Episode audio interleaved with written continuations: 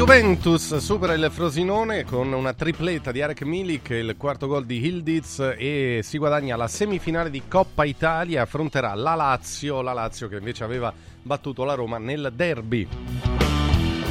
Torna il campionato e si attendono delle risposte importanti da molte squadre, soprattutto Milan e Roma che si affronteranno e che vengono da momenti non eh, felici, entrambe eliminate dalla Coppa Italia e si affrontano a San Siro in una sfida che conta moltissimo per la corsa Champions.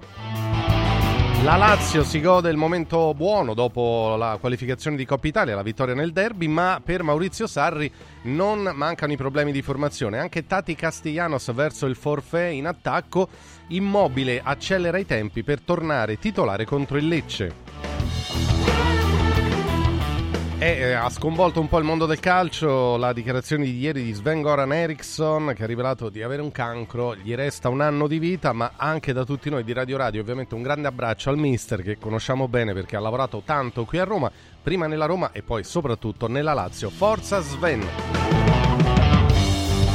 Questi sono i titoli, ma tanti sono i temi che andiamo ad affrontare stamattina. Oggi è venerdì 12 gennaio, veniamo da questa eh, serata di Coppa Italia che ha chiuso il quadro delle semifinaliste, quindi Atalanta e Fiorentina e Lazio e Juve eh, sono le quattro squadre in lizza per vincere la Coppa. La finale sarà il 15 maggio allo Stadio Olimpico, ad aprile le eh, semifinali, quindi diciamo che abbiamo tre mesi di tempo davanti per quando arriveranno le, le semifinali, ma intanto eccolo qua, accendete l'app se siete davanti alla tv, il quadro aggiornato il tabellone Fiorentina Atalanta Lazio Juve sono le due semifinali. Partiremo da qua poi andiamo verso il campionato il mercato perché eh, siamo comunque eh, diciamo vicini anche ad una fase importante dove si cominciano a fare nomi anche interessanti di possibili nuovi acquisti per le big del campionato. Di questo e di altro parliamo con Francesco di Giovan Battista. Ciao Stefano. Ciao Francesco. Buon venerdì buon inizio Buongiorno. di weekend a tutti i nostri a chi si collega tramite tramite l'app soprattutto e anche tramite la TV che con l'HBB TV, quindi con l'hybrid broadcast,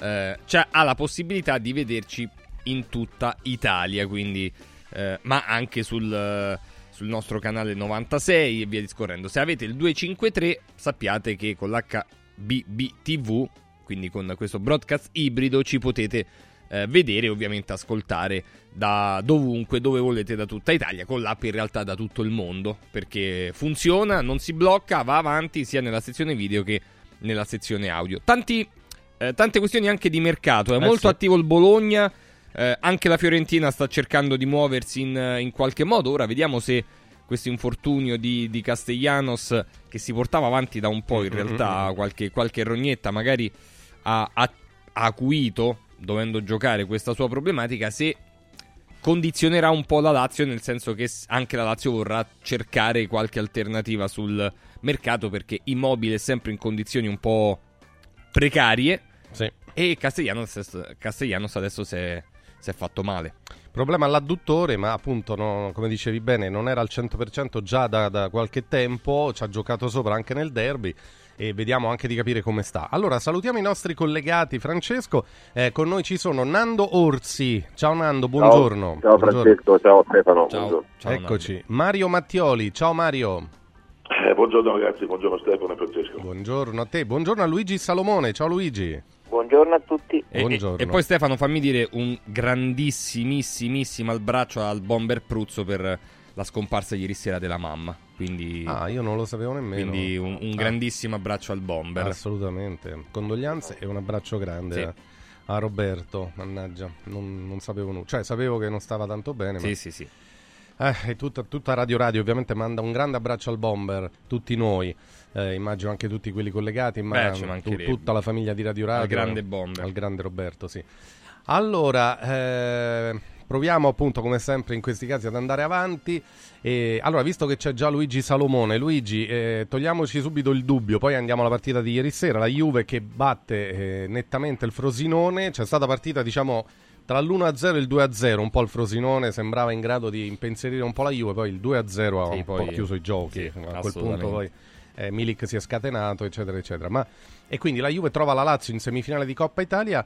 Come sta Castellanos, eh, Luigi? Perché a questo da punto... È un fortissimo dubbio, adesso insomma, oggi credo che sia un po' il giorno decisivo perché ieri sì, sì, sì, si è cercato di in genere dopo, il giorno dopo che hai un problema muscolare si cerca di capirne l'entità. È chiaro che secondo me non giocherà questa partita anche perché poi si rischia di perderlo più a lungo, quindi per questa partita credo che giocherà Felipe Anderson, Isaacsen e, Zaccagni. Insomma, Felipe Falso 9 diciamo che poi insomma ha anche eh, funzionato. Sì, perché il mobile, il mobile credo che possa andare in panchina e che magari giocherà una mezz'oretta quella finale, ma non, mm. insomma c'è, c'è, qualche problema in attacco, però insomma, c'è anche l'euforia e la voglia di, di battere il Lecce che, che, è un po' la bestia nera di questa squadra e, e ricordiamoci l'anno scorso è stata sconfitta la Lazio a Lecce e ha praticamente pareggiato al 95esimo, se no aveva perso anche in casa e poi ha perso la partita eh, in, uh, lì, in, Salento la prima partita di campionato sì. quest'anno, quindi Lecce è ufficialmente negli ultimi due anni la bestia nera di Sarri, quindi massima attenzione per questa partita. Per quello che riguarda il, il calendario delle, delle, semifinali c'è da dire che la Lazio si prepara una settimana post pausa di, di campionato di, di, fine marzo con il 30 che giocherà con la Juventus in campionato all'Olimpico, poi giocherà il 3 di marzo, il 3 di aprile, sì.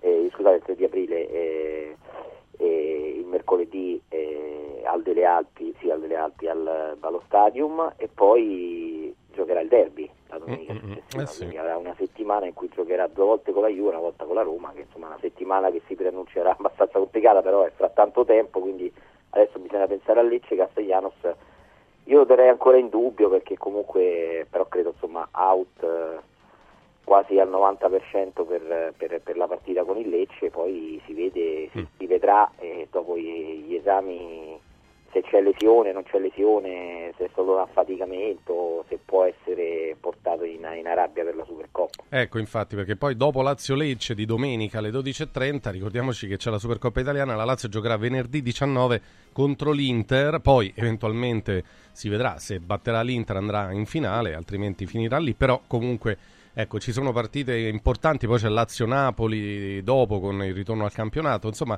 eh, la Lazio ha bisogno di avere davanti, ecco, intanto recuperare Ciro Immobile, ma anche avere Castellanos come alternativa. Mm, per questa partita è probabile appunto Felipe Anderson falso ma non 9. credo a, cioè non è che la Lazio se adesso Castellanos oggi si ferma 20 giorni compra un attaccante, eh. mm, non credo ecco. che sia quella l'aria. Eh. Questo anche per rispondere a qualcuno che ci chiedeva se sul mercato appunto si interverrà, no, mi pare abbastanza chiaro di no.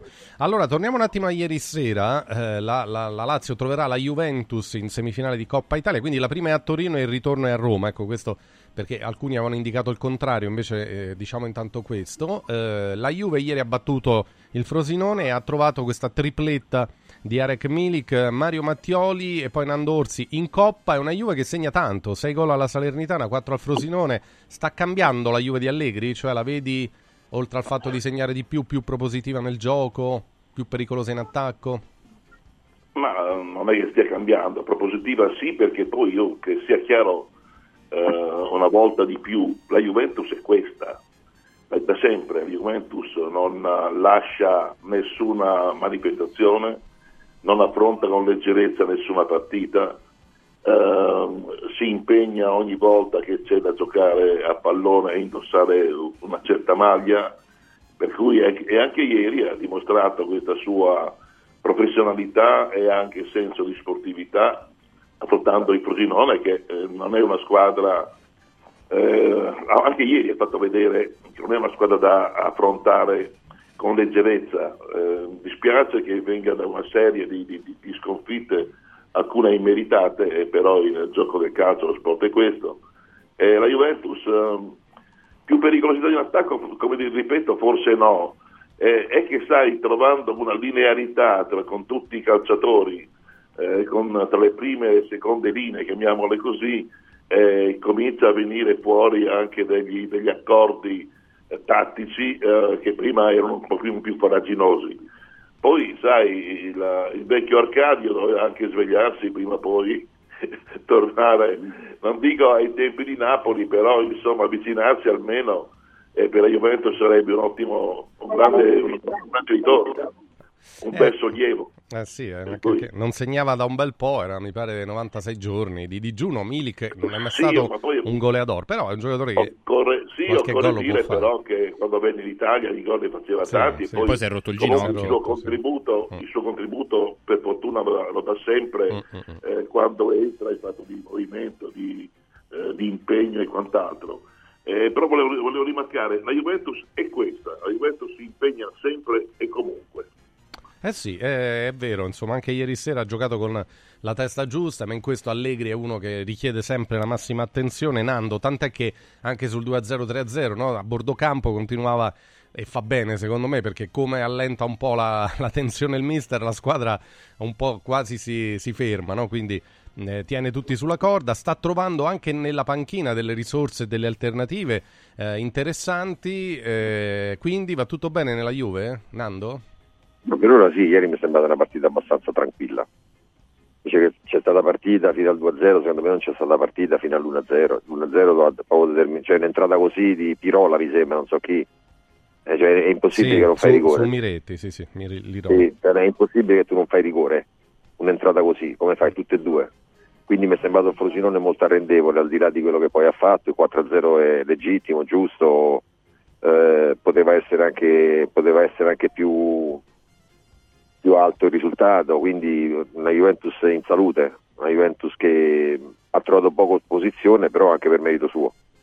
Eh, Milik bene, Ildiz bene secondo me, questo è un ragazzo che, devo dire la verità, all'inizio mi sembrava un po', un po così, però un po' fumoso, invece, invece abbastanza molto concreto, concreto, bravo.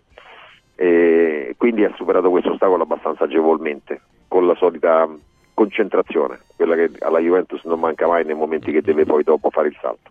Eh, hai fatto il nome quindi... di Ildiz, ci sono anche altri giovani no? che si stanno mettendo sì, in male evidenza. Sì, la Juventus è una squadra, è una squadra giovane, una squadra giovane, una squadra che sta che Allegri eh, non so se per caso, se per volontà ha voluto, voluto farla diventare una squadra dove ci sono un sacco di ragazzi. E quindi bene, bene per, per il nostro calcio, bene per, per, la Juventus che era, forse era tanto tempo che non che non, che non gettava nella mischia così tanti giovani. E quindi, e quindi questo è un merito dell'allenatore. Ecco, eh, tra i giovani, no, Francesco, anche Nonge, l'ultimo, diciamo, tra virgolette, che sta trovando un po' di spazio, ieri è entrato nel finale. Secondo me eh, questo significa, altri... significa, Stefano, che il progetto non solo della, della primavera, insomma, ma dell'Under 23 eh, funziona quello. perché ti...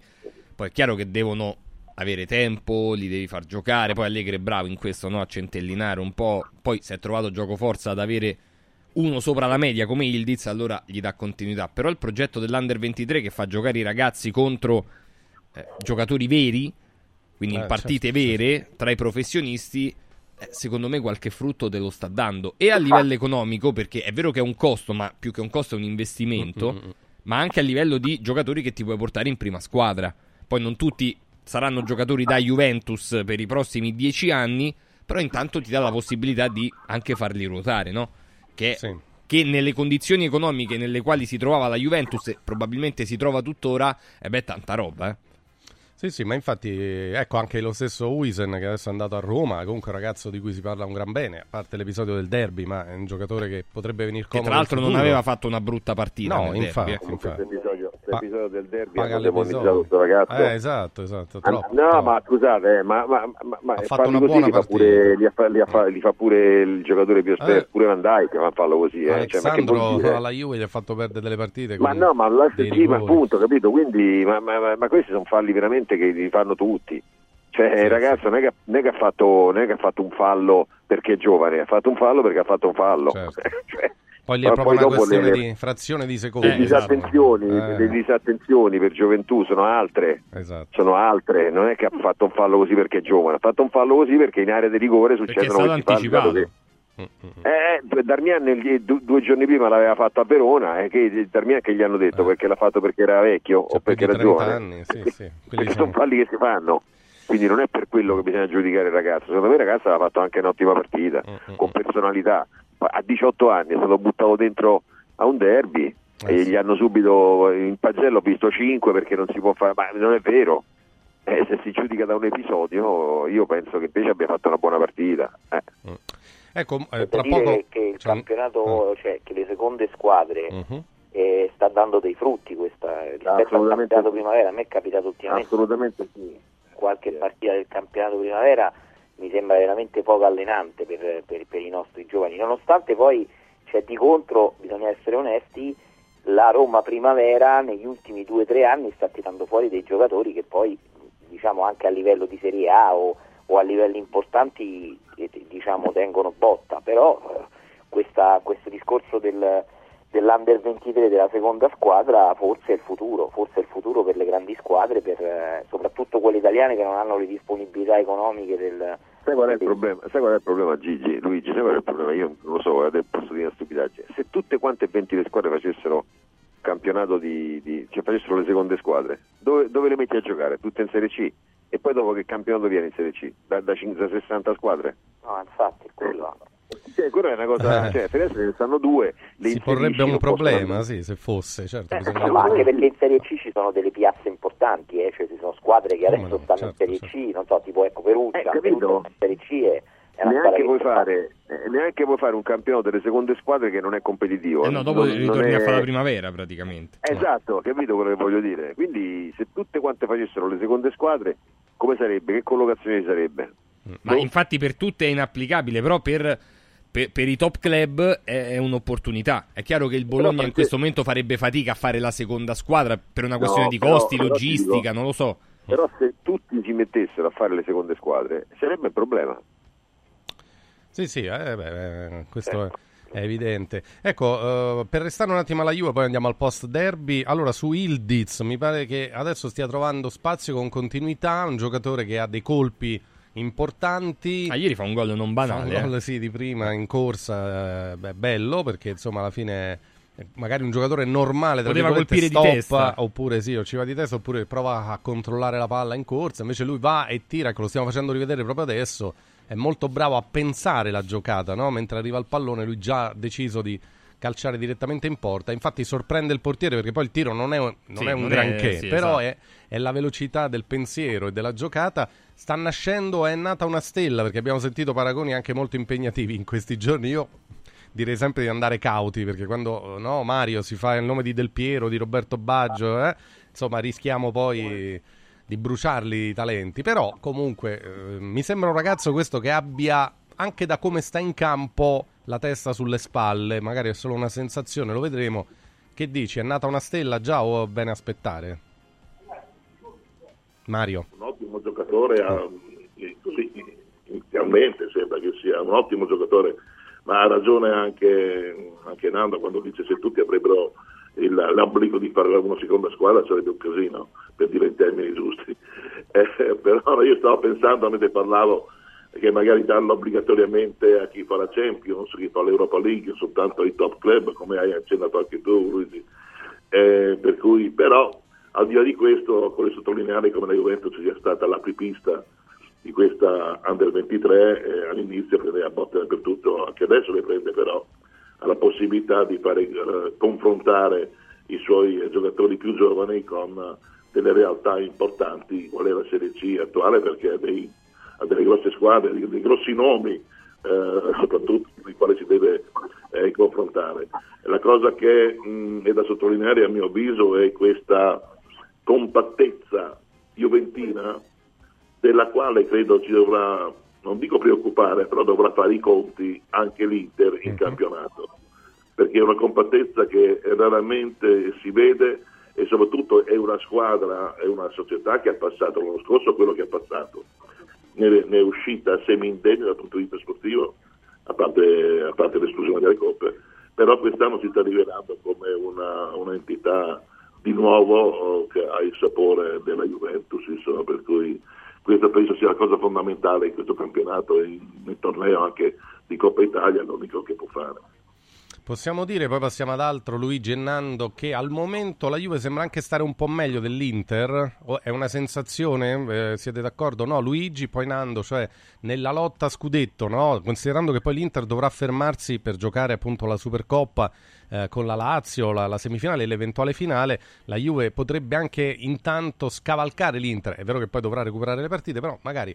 a livello psicologico non è proprio... Eh, infatti, infatti, potrebbe dargli ancora più convinzione a patto che batta il Sassuolo martedì, poi va a Lecce. Secondo me dovrebbe riposare, dovrebbe riposare, anche la Juve. L'Inter gioca, la Juve riposa. Ah. Invece che giocare. Capito? Per, per evitare che psicologicamente eh. arrivi 4-5 punti avanti. Io non so quante partite fa in più la Juve. No, una sola. Ah, una sola, una sola. E allora vabbè, dai, vabbè, una partita sola che sarà.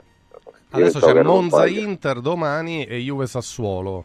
E quindi sì, vabbè, sì. bisogna vedere l'Inter no, se vabbè, passa io ho detto una battuta. Eh. Sì, certo, certo, certo.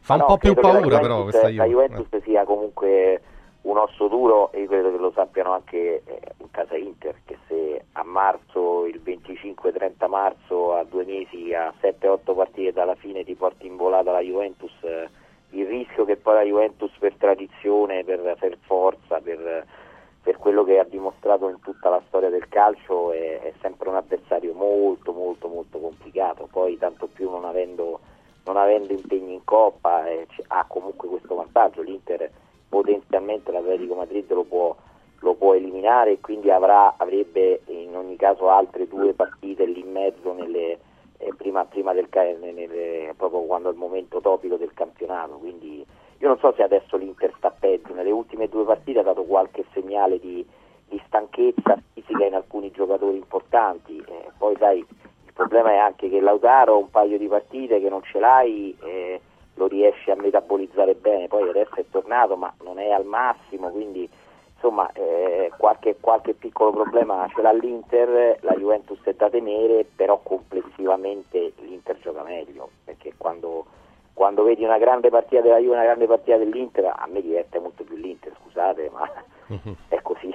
Vabbè, sì, come, come tipo di gioco è, è, più veloce, molto brillante, in tante, in tante occasioni, crea tante palle gol. L'Inter eh, non è in testa a caso e per caso, ora al, al netto di qualche episodio arbitrale che abbiamo rimarcato pure noi, però insomma come prestazioni. E no? sono eh. le due squadre che subiscono meno occasioni da sì. parte degli avversari. La Juve è quella che ne subisce proprio meno in assoluto e l'Inter subito dietro. Eh sì, anche perché hanno delle difese anche importanti. L'Inter ha subito solo 9 gol. Anche se io ho subito 12. più gol, mm. però ha subito meno, complessivamente sì. meno occasioni rispetto a quelle che ha subito l'Inter. Nella Juve pesano quei famosi 4 gol di, eh, di, di Reggio Emilia. Eh, sì. adesso c'è la gara di ritorno martedì. Infatti, Allegri ha già detto occhio perché all'andata ce ne hanno fatte 4. Ecco, sarà Lazio-Juve in semifinale di Coppa Italia. Approfittiamo della presenza di Luigi Salomone ancora per qualche minuto per cominciare a parlare anche di Lazio perché da questa Coppa Italia è l'altra squadra che esce bene, bene, avendo vinto il derby. Eh, dicevamo alla vigilia, sì, ok, è un derby che non, non, ti porta direttamente a vincere un trofeo, eccetera, eccetera, però gli effetti positivi della vittoria sicuramente saranno alti. Ora è chiaro che eh, Sarri deve fare i conti, Luigi, al solito, lo dicevamo già, con un po' di emergenza informazione, però l'idea anche di mettere Felipe Anderson falso 9 non, insomma, in passato ha dato ottimi frutti, quindi si può fare insomma, in casa con Lecce. Eh, il discorso dell'emergenza di formazione è, è anche da, da, valutare che tipo di dispendio di energie, perché il derby ti dà delle energie eh, certo, dal certo. punto di vista mentale perché l'hai vinto, dal punto di vista fisico però ti ha, ti, ti, ti ha tolto tanto quella partita, anche sì. perché venivi da un'altra partita fisica difficile, complicata, quella di Udine che avevi dovuto giocare fino all'ultimo. Uh-huh. Quindi insomma, eh, con il Lecce che invece si è riposato tutta la settimana, poi passano poche ore come giustamente o non giustamente ha rimarcato Sarri e quindi alle 12 e mezza domenica c'è questa partita che è complicata. Poi ripeto, il Lecce evidentemente ha una, un modo di giocare che poi è, è simile da quello dell'anno scorso a quello di quest'anno e ha messo abbastanza in difficoltà dei giocatori veloci che ti stancano quindi in attacco quindi insomma, la Lazio dovrà, sta- dovrà, essere attenta e, e, oltretutto ripeto al netto dei giocatori che poi magari scenderanno in campo perché per dire Luis Alberto potrebbe tornare dall'inizio però è, è un mese che non gioca. E, insomma, immobile magari essere a disposizione però avrà 20 minuti mezz'ora al massimo Zaccagni ha giocato comunque, ha sforzato una, un piede che era assolutamente gonfio, quindi anche, insomma, oggi io credo che oggi capiremo un po' di più in che modo pro, giocherà questa partita. Chiaro che la Lazio è capitato di avere tre vittorie, se chiudesse questo, meno, questo miniciclo con un altro successo si presentirebbe alla Supercoppa veramente come a, un, a una serata di gala senza avere grandi, grandi pressioni con con l'ottavo di Champions, eh, la semifinale di Coppa Italia da fare ti vai a giocare questa partita come se fosse veramente eh, una partita che, che ti può dare delle soddisfazioni, ma se la perdi non, non, è, non è, un problema. Non è un dramma, certo. È, è momento da sfruttare. La Lazio a quota 30 punti, dovesse vincere, Nando farebbe un, baz- un bel salto a 33, eh, anche considerando gli impegni delle altre, no? C'è Milan-Roma. Ah, è importante, eh, guarda. Eh, importante il campionato, è importante vincere, vincere do- domenica perché vai a 33 e poi dopo guardi. Mm. È insperato sicuramente, però era quello che chiedevamo alla squadra alla squadra cinque domeniche fa, ieri stavamo facendo un discorso e Alessandro Mocarelli diceva eh, perché prima l'avevamo criticata perché non abbiamo aspettato Beh, però cinque domeniche fa era decima in classifica, undicesima mm-hmm. e noi do- dovevamo assolutamente criticarla perché la Lazio stava giocando male, perdeva aveva dei, dei, dei, risultati altalenanti, una volta vinceva, una volta perdeva, aveva perso le partite, eh, quindi non era quella Lazio. Adesso è una Lazio continua nei risultati, diversa anche nel gioco, e, e, quindi, e, e, quindi, c'è da fare i complimenti anche all'allenatore che sì, ha capito sì. che forse che in questo momento la squadra ha bisogno di giocare in questo modo, con i due intermedi fisici, ha fatto delle scelte, e quindi è ovvio che, che bisogna, bisogna, dargli il merito di questo, sia l'allenatore ma anche la squadra che è riuscita ad entrare in una mentalità diversa, che non è quella sarriana ma è una via di mezzo.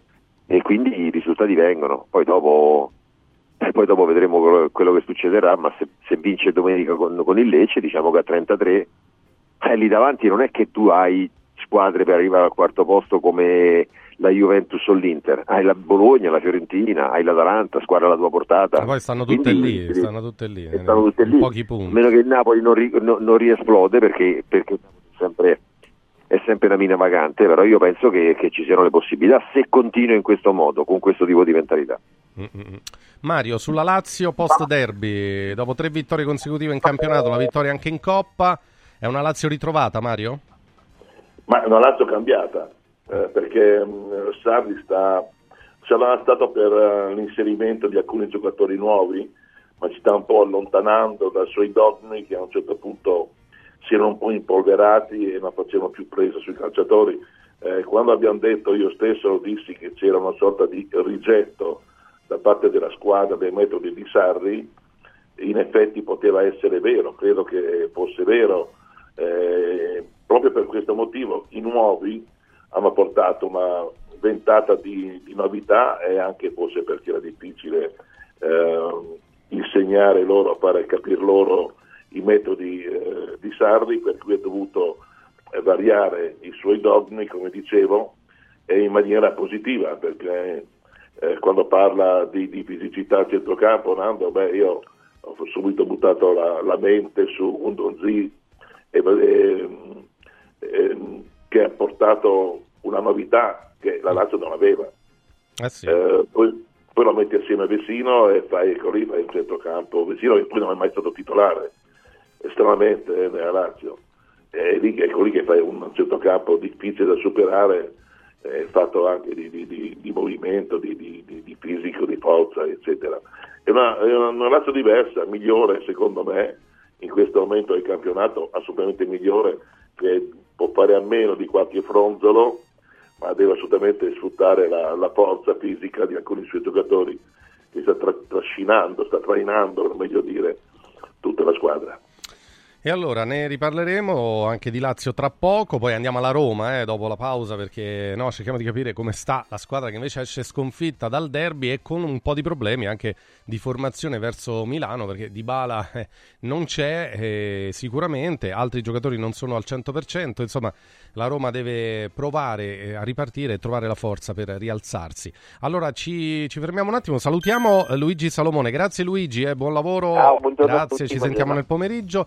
Uh, mentre restano con noi ovviamente Mario Mattioli e anche Nando Orsi, eh, arriverà Stefano Carina tra poco, eh, poi oggi è giornata di martingale, quindi poi le prepariamo, magari qualcosa faremo anche eh, nella mattinata e qualcosa nel pomeriggio, ma è il momento adesso di parlarvi di Occhiali in Cantiere. Occhiali in Cantiere, eh, come sapete, insomma, è sempre, sempre avanti, anche perché ci propone delle offerte che sono straordinarie. C'è il saldissimo in questo periodo, bisogna approfittarne perché da Occhiali in Cantiere ci sono le montature da vista firmate, anche dei migliori brand, le migliori marche, a solo un euro. È incredibile ma vero, è proprio così. Allora non aspettate, andate in uno degli store di Occhiali in Cantiere a Capena, Colleferro o Frosinone e eh, approfittate di questa super offerta. E inoltre sul sito occhialincantiere.it è possibile prenotare una visita gratuita con l'ortottista, il contattologo o la, la, la visita specialistica gratuitamente, però queste visite vanno prenotate, quindi andate sul sito, trovate tutti i riferimenti e i numeri di telefono, una telefonata e poi andate in visita.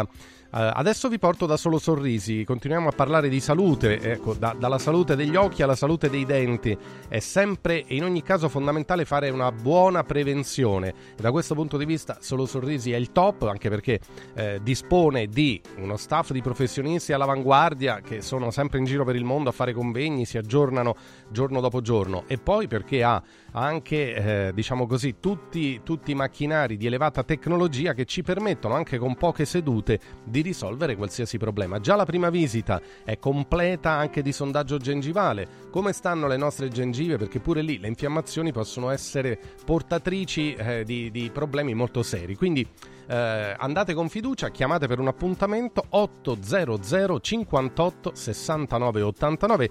Dite sempre che siete ascoltatori di Radio Radio perché così avrete sicuramente anche delle sorprese buone e positive. 800 58 69 89. Solo Sorrisi è a Roma, ma anche a Fiano Romano e ad Avezzano. Il sito è solosorrisi.it. Solo Sorrisi Confartigianato.it. Adesso voglio parlarvi di Confartigianato Roma. Eh, come sapete, Confartigianato mh, mm, si mette a disposizione di chi ha un'attività, un'azienda, un'impresa e la domanda di oggi è: vuoi rendere la tua impresa più sostenibile? Confartigianato Roma rende la tua impresa a prova di ambiente, effettuando una prevalutazione del grado di sostenibilità della tua azienda secondo i criteri ambientali, sociali e di governance che sono fondamentali per avere agevolazioni su prestiti e finanziamenti. Verifica con Confartigianato Roma i tuoi parametri ESG e rendi il tuo business più sostenibile. Allora, per sapere come fare, basta chiamare questo numero 06 77 20 78 03. Ripeto 06 77 20 78 03 oppure mandate una mail a radio chiocciola confartigianatoroma.it radio radio chiocciola confartigianatoroma.it che è anche il sito www.confartigianatoroma.it Confartigianato.it dove c'è impresa c'è Confartigianato. Adesso mh, mm, ascoltiamo altri consigli utili dalle nostre amiche aziende, perciò non lasciate Radio Radio perché torniamo tra poco sulla Roma, sul campionato, su tutte le partite che arrivano, le martingale, un sacco di cose. Eh? Restate qui. Radio Radio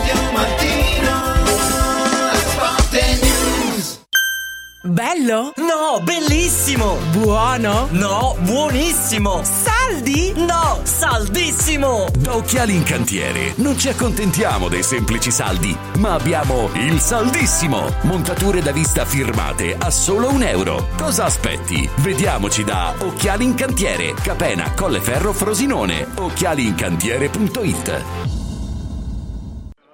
Devo organizzare una cena aziendale e vorrei un locale accogliente con la giusta atmosfera. Scegli Comodo Mercato Trevi, un open space dal design moderno, comodo per i grandi spazi e soprattutto per l'ampia scelta di eccellenze gastronomiche, con 5 ristoranti a vista per soddisfare ogni palato. Comodomercatotrevi.it, la cornice perfetta per eventi di successo. Roma, via del Lavatore 88, a pochi passi da Fontana di Trevi. Mettiti comodo.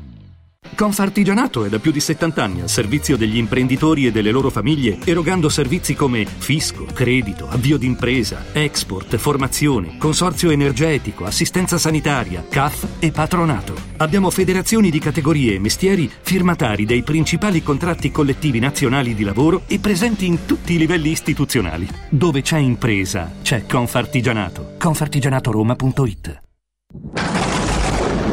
in un momento in cui i mercati sono in forte tempesta, scegli il sereno.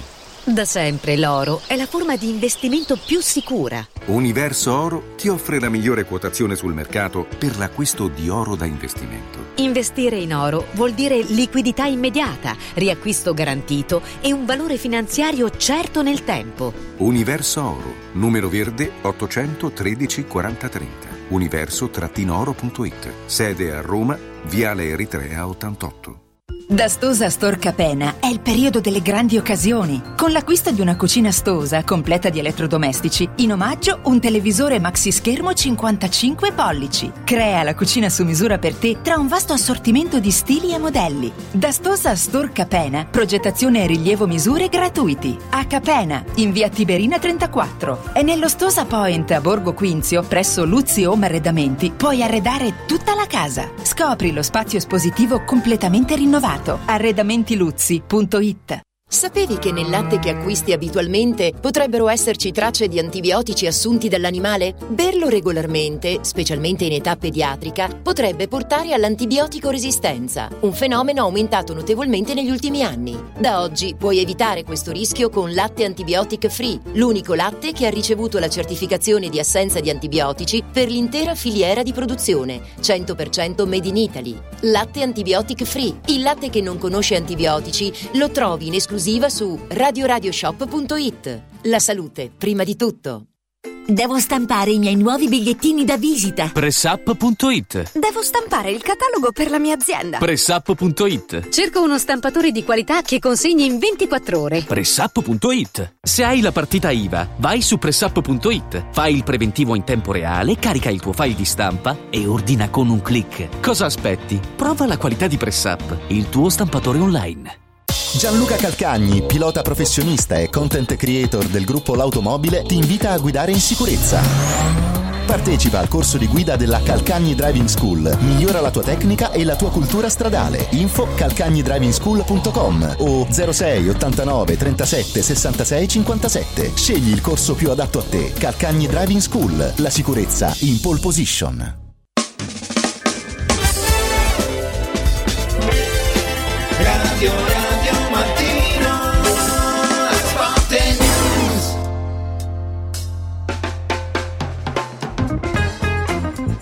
Eccoci, eccoci, torniamo, torniamo alla nostra diretta con me in studio Francesco di Giovan Battista. Presente, sì. eccoci Franz, c'è Nando Orsi, stanno arrivando anche gli altri. Turno di campionato interessante, dovrà dare delle risposte soprattutto a Milano direi. Eh? Beh, sì, Milan-Roma. Roma, e Milan-Roma è, è la partita che un po' aspetta. Devo dire che anche Monza-Inter Ah, sarà sì. una partita molto interessante.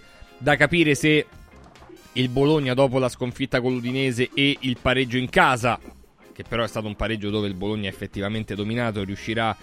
E la sconfitta contro la Fiorentina in Coppa Italia, anche lì il Bologna aveva creato tante occasioni, se l'è pure un po' mangiucchiata, se effettivamente riuscirà a risalire. Io credo però Stefano che un'altra partita importante sia Napoli-Salernitana Eh, perché lì, lì ballano un sacco di, di questioni. Però è chiaro che Milan-Roma, le due sconfitte della Coppa Italia, ehm, le- il Milan ha fatto molto turnover, la Roma l'ha fatto un po' meno perché comunque c'era il derby, quella lì sarà la partita fondamentale, assolutamente fondamentale. Anche perché tutte e due ecco, escono eliminate dalla Coppa Italia. Per il momento, per motivi diversi, ma abbastanza deluse in campionato, guardando la classifica, insomma il Milan è molto indietro, la Roma è ancora più giù, e hanno anche dei problemi di formazione per gli infortuni. Insomma, è una partita che vale molto. Ecco, ri- ripartiamo da questo Milan-Roma e cerchiamo di capire anche come la Roma esce da questo derby al netto dell'eliminazione.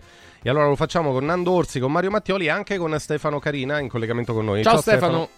Ciao, buongiorno. Buongiorno. Buongiorno. Verrebbe da chiederti come sta la Roma, eh, perché...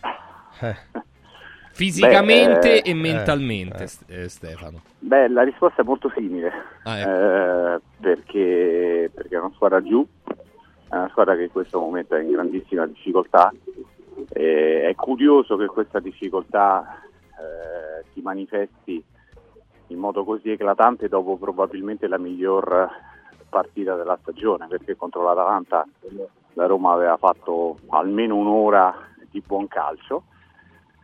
Eh, però poi dopo vengono, vengono come al solito eh, al pettine tutti i problemi di, eh, strutturali di questa squadra.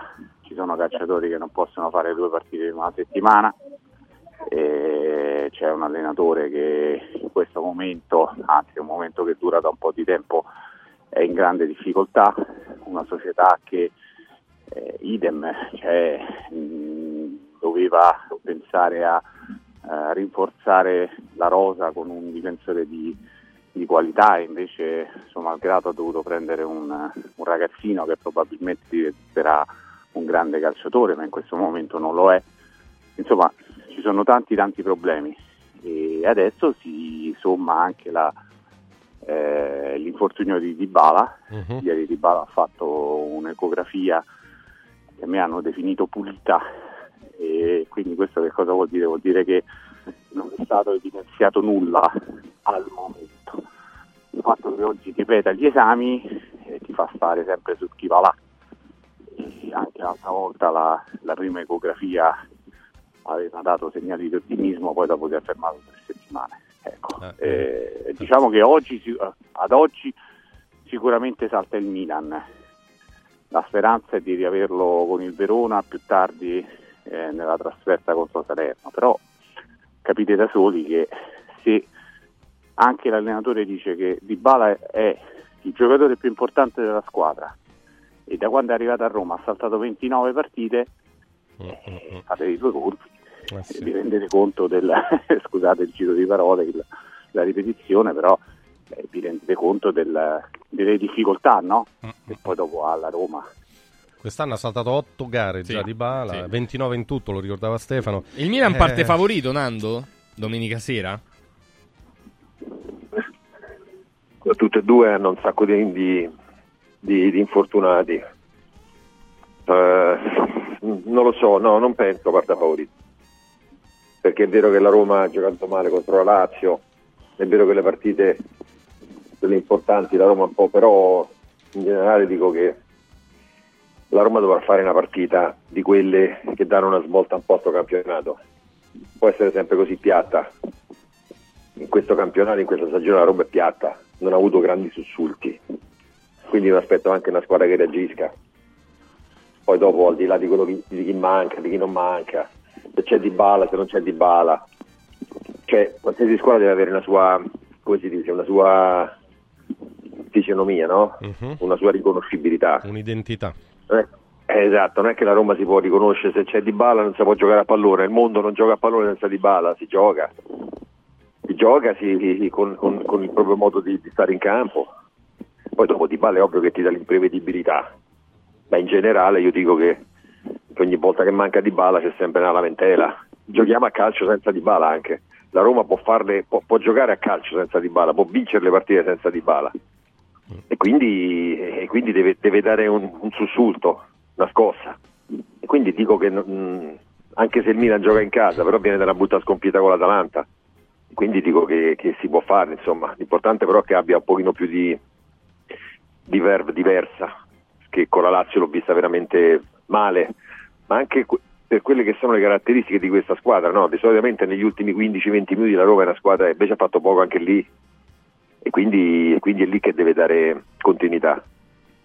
Eh, Mario Mattioli verso Milan-Roma chiedeva Francesco se il Milan si può considerare favorito, il fatto anche che gioca in casa e, e come ci arrivano. Avrà questa- pure il Milan delle partita. assenze, Sì, ovviamente. sì, sì. Tante. Il Milan delle assenze ne ha tante, però c'è una eh, piccola, c'è un piccolo particolare, eh, Pioli non si lamenta. Eh, Beh, contro l'Atalanta si è lamentato Mario. Si è lamentato con Eh, l'Atalanta, eh, come no? Ammazza. No, no, ma vabbè, io parlo, non si lamenta di tutte le assenze che ha. Ora che si è lamentato dopo due anni per le assenze che ha con l'Atalanta, questo No, non va a. ha una sua caratteristica che è quella da sempre di non lamentarsi quotidianamente delle assenze che ha. Eh, la fisionomia il Milan ce l'ha, perché non dimentichiamo che la Roma senza Dybala e senza Lukaku, eh, non avendo fisionomia di squadra, stava perdendo con una, squadra di Serie B che è quinto gesto di Serie B, Cremonese, per cui eh, la, la Roma quest'anno, a mio avviso, ha fallito quello che era l'impostazione che poteva far fronte a un campionato e tutto il resto, Coppa e quant'altro. Eh, favorito, chi è favorito? A mio avviso il Milan. Il Milan perché la Roma mh, è troppo, troppo volubile, è troppo, troppo farraginosa a immaginare una- un suo gioco. Ha detto bene Nando, ha fatto la miglior partita, almeno gran parte della partita contro l'Atalanta, in cui si è vista una Roma decente, una Roma anche gradevole a tratti, almeno secondo me, ma non credo che quella sia diventata improvvisamente un modo di giocare della Roma, eh, per cui in questo momento comunque sia al di là delle assenze che ha anche il Milan, scusate, eh, credo che sia favorito in, uh, seppur di poco in questa, in questa partita. Eh, la Roma, eh, siccome è troppo attaccata alla presenza o meno del suo policlasse in assoluto, che Ribala, credo che non, non possa ovviare a questa, a questa assenza anche dal punto di vista morale, mentale, vista l'importanza che l'allenatore dà a Ribala. Attenzione, importanza che Ribala ha nel gioco, eh, però sai, eh, anche quando mancano fuori classe in altre squadre, non è che vi sono i pianti greci che sono così comuni qui, qui a Roma. Eh, peraltro Mourinho ha parlato di calcio finalmente dopo Roma-Atalanta, dirà molto che non sentivo parlare di calcio, però a Milano ci sarà il campo che non è ottimo, come neanche l'Olimpico peraltro. Il campo non è ottimo, le partite che vengono giocate troppo frequentemente, e di bala che manca, ci sarà una sequenza di cose che porterà la Roma così ad avere delle giustificazioni, ammesso o concesso che poi eh, perde la partita. O anche, io dico, per me è favorito il Milan, ma non perché non possa vincere la Roma, ci mancherebbe altro, anzi, eh, tutt'altro. Però in questo momento, a mio avviso, analizzando squadre e contorno, il Milan è vagamente favorito.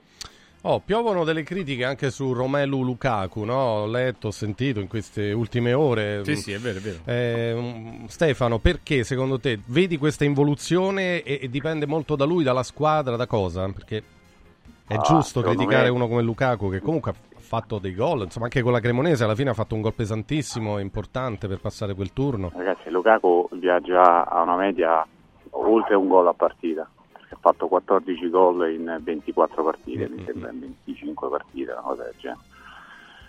E chiaramente non può essere lui il problema della Roma, si può però dire che è un giocatore che in questo momento sta facendo un po' di fatica perché gioca sempre, perché gioca sempre. Il eh, problema di Lukaku è che è il giocatore maggiormente impiegato insieme a Cristante, mi riferisco ai giocatori di movimento eh, da parte di Mourinho perché? Perché è uno che eh, bene o male gioca come, come nel il pivot nel, nel basket, no? palle alla porta e poi dopo fa spazio con i propri movimenti, col proprio fisico a, a, ai propri compagni. Il problema è che giocando sempre va in difficoltà, poi tra le altre cose io vorrei capire quante sono le palle, le palle giocabili da Lukaku in una partita. Nel derby l'unico tiro in porta che fa è una rovesciata al 97 ma non mi viene a dire che quella era un'occasione, cioè era una palla gol che, che gli è stata data, quella se l'ha inventata lui, perché? Perché è un grandissimo calciatore. E purtroppo la Roma ha Lukaku, ma spesso e volentieri lo utilizza come, cioè, come se tu avessi una Ferrari e la, lo utilizzi come, come inciaetto, perché se non ti dai palle gol a Lukaku ecco lì che eh, lo utilizzi a metà. Io penso che ci sia un problema di manovra, c'è un problema legato alla stanchezza del, del ragazzo, però comunque il problema fondamentale è che gli arrivano pochissimi palloni giocabili. Problema di gioco e di sostegno della squadra, Nando, quindi torniamo al problema del gioco, come sì, gioca la Roma. E e qui, e qui richiamiamo in causa anche l'allenatore inevitabilmente, no? Sì, sì, ma anch'io penso che Lukaku sia veramente l'ultimo dei problemi, perché se andiamo pure a gestire, è ovvio che può essere stanco, non è che un giocatore può fare 38 più, più, più 50 partite allo stesso livello. Poi ovvio eh, ci sono dei periodi che stai meglio, pe- meno, meno peggio. Il problema della Roma è che molte volte ti arrivano dei rifornimenti sporchi, dei rifornimenti che devi, devi, devi tramutare in, in azioni da gol eh, Lukaku quando gioca lì davanti da solo è sempre marcato uno o due persone, c'è sempre il raddoppio, quindi deve sempre fare delle, deve, deve, cioè deve, delle situa- deve operare delle situazioni che molte volte non possono riuscirsi a seconda della condizione fisica. Eh, quindi la Roma deve trovare delle soluzioni diverse che non siano soltanto accentrarsi tutto su Lukaku, ma deve dare anche l'opportunità, non so, un centrocampista che si inserisce, un esterno che va a fare una diagonale offensiva, cioè deve trovare anche delle alternative al gol, che non può essere soltanto Lukaku perché sennò le squadre si mettono soltanto, ti mettono soltanto due uomini su di lui, lo fanno muovere, lui non sta bene fisicamente, è ovvio che non, non fa gol. Quindi deve, deve, avere, deve trovare sicuramente Murigno delle alternative differenti, eh, che siano, come ho detto, un centrocampista, un altro attaccante, non lo so, perché se no per non la Roma ci dà gli diventa... esterni Nando perché gli esterni della Roma quando vanno sul fondo non mettono un cross che sia uno decente. Ma guarda, non è tanto, ma non è tanto andare sul fondo e fare un cross, è quanto, è Eh, quanto andare a chiudere l'azione che parte da sinistra e finisce a destra. Sì, E invece io non lo vedo mai. benissimo. Eh, quello è importante, tipo come fa l'Atalanta, perché il 3-4 3-5-2 è anche il gioco dove tu cominci a sinistra e poi finisci a destra. Eh, capito quello che voglio dire? Certo, Quindi certo, cioè, la, Roma gol sul ca- la Roma non fa un gol sul secondo palo che arriva all'esterno sul secondo palo, non riesce a fare un gol così. L'Atalanta invece è una squadra che ci ha appoggiato il suo gioco. quest'anno. Certo, sì, sì, Eh? ma è vero questo, è vero quello che dici, ne ha fatto uno con l'Empoli. Eh, però Cioè, l'Atalanta c'ha Cop, l'Atalanta c'ha Cop Miners che, che ogni tanto entra dentro l'area di rigore e fa gol. La Roma non ce l'ha questi tipi di giocatori. Hai capito quello che voglio dire? O almeno se non ce l'ha, o almeno se ce l'ha, eh, era cerchiamo il di fare qualche altra cosa. di Cop Miners lo faceva Pellegrini, se ti ricordi. Lo faceva? Eh, lo faceva Pellegrini il- nel primo Eh, anno. so, eh, sì, infatti, sì, è vero, è così.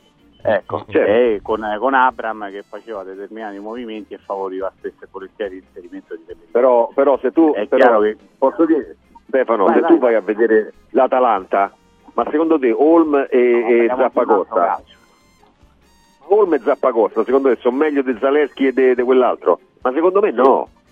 Sì, sì. Secondo Guarda, me io- no. Eh, Stefano, ma me- se arrivava Olm alla Roma, dicevamo le stesse cose. Olm gioca all'Atalanta, fa all'esterno ed è un buon giocatore. Bisogna vedere in quando- che modo lo fai giocare. Quando, quando arriva Christensen e andiamo a vedere e in Premier ti dicono che è uno che ti mette un cross ogni sette e tutti abbiamo detto vabbè dai questi sono i soliti numeri, le solite statistiche, le solite cose. E poi vai a vedere che eh, Christensen magari ne mette uno ogni otto qui a Roma, si è giocato pure. Però il problema è che io vedo tutti gli esterni della Serie A, tutti, quasi tutti hanno un piede più educato rispetto Ma non è vero, eh, ma non è vero Stefano, non è vero Stefano. cioè, io Stefano, non è volta vero. l'Astis che fa Stefano, non è vero. a Zapata, se, se la palla l'ha a Karsdorp la prendono del distinto Eh, sud. Stefano, poi dopo vanno, poi dopo vanno fuori ma- dalle squadre e sembrano più bravi. Eh, ho capito. ma non è così. Eh, ma, è- ma non, non mi sembra, sinceramente chi va via dalla Roma, io non ho rimpianto nessuno che è andato via dalla Roma. Cioè sono tutti Dai, tu, giocatori, sono tutti un giocatori abbastanza mediocri.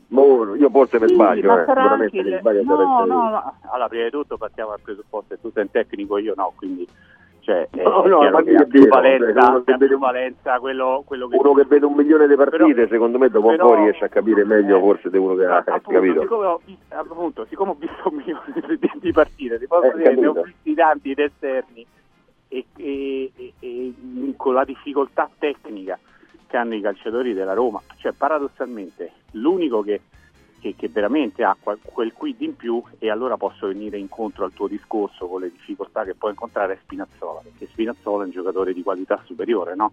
è un calciatore che comunque i cross li ha sempre fatti e tutto quanto e quindi quando vedi che nel derby se sbaglia un cross lo manda sulla bandierina allora Tu pensa che la Roma secondo me ha quattro, quattro esterni che a me, pia- cioè a me, a me piacciono.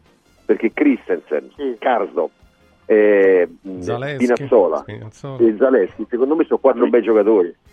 Secondo me, sono- beh, l'unico, cioè, per- l'unico che mi modo là- piace è Spinazzola soltanto, soltanto alla Roma riescono a fare uno schifo, è possibile, solo tutti e quattro poi, dice vabbè uno almeno, no tutti e quattro.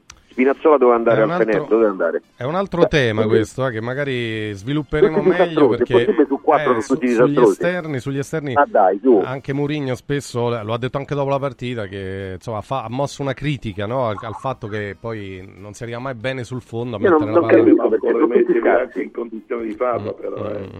Eh, perché Lukaku lo state criticando perché eh, prende soltanto palloni spalle alla porta ma Lukaku se ben ricordate è un giocatore che se lo, se lo mandi negli spazi che, che ci sono Letale. nel gioco della Roma è, è devastante quando parte ma non è mai ne vedi una partita una, una palla partita forse di quel genere lì nella Roma perché non c'è nessuno che possa creare gioco e possa o comunque sfruttare una, una qualche direzione di gioco imposta dall'allenatore Eh, per cui gioca alla giornata la Roma, ci siamo resi conto, no? Eh, Eh, sì. Per cui non, non ha, eh, sfrutta la, la bravura di qualche giocatore, ma poi quando dite non si rimpiange nessun giocatore andato via dalla Roma, eh, ma la Roma quanti giocatori bravi ha? Veramente? E peraltro molti sono proprio in Eh, io partenza, sembrava- per cui... Mario sembrava che senza Zagnolo non si potesse più Eh. giocare a pallone. Io mi ricordo Zaniolo quando che- è andata via i bagni eh, e sì. qui alla radio vi siete strappati i capelli, quando invece Eh, continuano a fare Non dei tutti, danni, non tutti, danni non tutti. irreparabili anche in Arabia. Anche il tecnico, Ecco. però, se la. Se... Eh, E un po' il tecnico, ma tecnico il ma il tecnico Più lui, però il eh. tecnico Diventano bravi. sì, sì. Bravi Eh, va, va benissimo, ma perché il tecnico gli è stato. Allora, se al tecnico tu levi un giocatore con determinate caratteristiche, e io non penso che lui, lui rimpiangi i Bagnets perché? Perché era l'unico ragione, perché era difensore forte. della rosa che aveva forte, delle Stefano. caratteristiche, aveva delle caratteristiche sul lungo, nel recupero e anche nei calci d'angolo, infatti a Roma non segna più Mm. sul calcio d'angolo, che eh, il calciatore che è stato preso in sostituzione non ha, perché il Bagnez è un tipo di calciatore che può piacere o, non può, eh, o può non piacere, a me non è che fa impazzire. Mandica mi fa impazzire molto ancora, ancora di meno, perché è un'altra tipologia È un altro di tipo di difensore. giocatore, sì, è sì, proprio sì, un, altro, un altro tipo di difensore, non è perché fa il No, difensore non centrale, è che è un allora... altro giocatore. Il Bagnez era più, fo- è più fo- era più forte, ma il Bagnez è un giocatore vero, secondo me. Poi dopo lascia stare che fa due cazzate E che è tutto dire e allora che è più forte votati. di Indica. Cioè, Allora, capito? però, tor- tor- lo prende. torniamo all'attualità, però, ragazzi. eh, ci dobbiamo fermare, se no, se parliamo di Bagnets, torniamo troppo indietro. No, allora, ma per- ma- nel, ma nel salutarvi, nel salutarvi, eh, no, no, era chiaro, Nando, era chiaro il tuo, il tuo ragionamento. Però, allora, facciamo una cosa: siccome vi dobbiamo salutare tutti e tre, abbiamo un amico in studio e poi andremo avanti. Facciamo le martingale, eh, venerdì mattina, quindi. Andiamo con i pronostici. Io partirei da Stefano Carina. Stefano, allora, Napoli-Salernitana. X, Monza Inter. due a fatica. Lazio Lecce. Eh, uno, ma non sarà facile. Fiorentina Udinese. X, Milan Roma. Questo è più un augurio. X, Atalanta Frosinone. 1, E Juventus Sassuolo. 1. Grazie Stefano, un abbraccio. Ciao. Grazie a Stefano Carina. Nando, andiamo con te. Napoli Salernitana. 1, Monza Inter. X, Lazio Lecce. 1, Fiorentina Udinese. 2, Milan Roma. 2, Atalanta Frosinone. 1, E Juventus Sassuolo. 1. Grazie Nando, un abbraccio. Ciao, ragazzi. Grazie Mario Mattioli, Napoli Salernitana. 1, Monza Inter. X, Lazio Lecce. 1, Fiorentina Udinese. X, Milan Roma. 1, Atalanta Frosinone. 1, E Juventus Sassuolo. 1. Grazie Mario, buona giornata. Ciao A Mario. voi. Grazie a Mario Mattioli.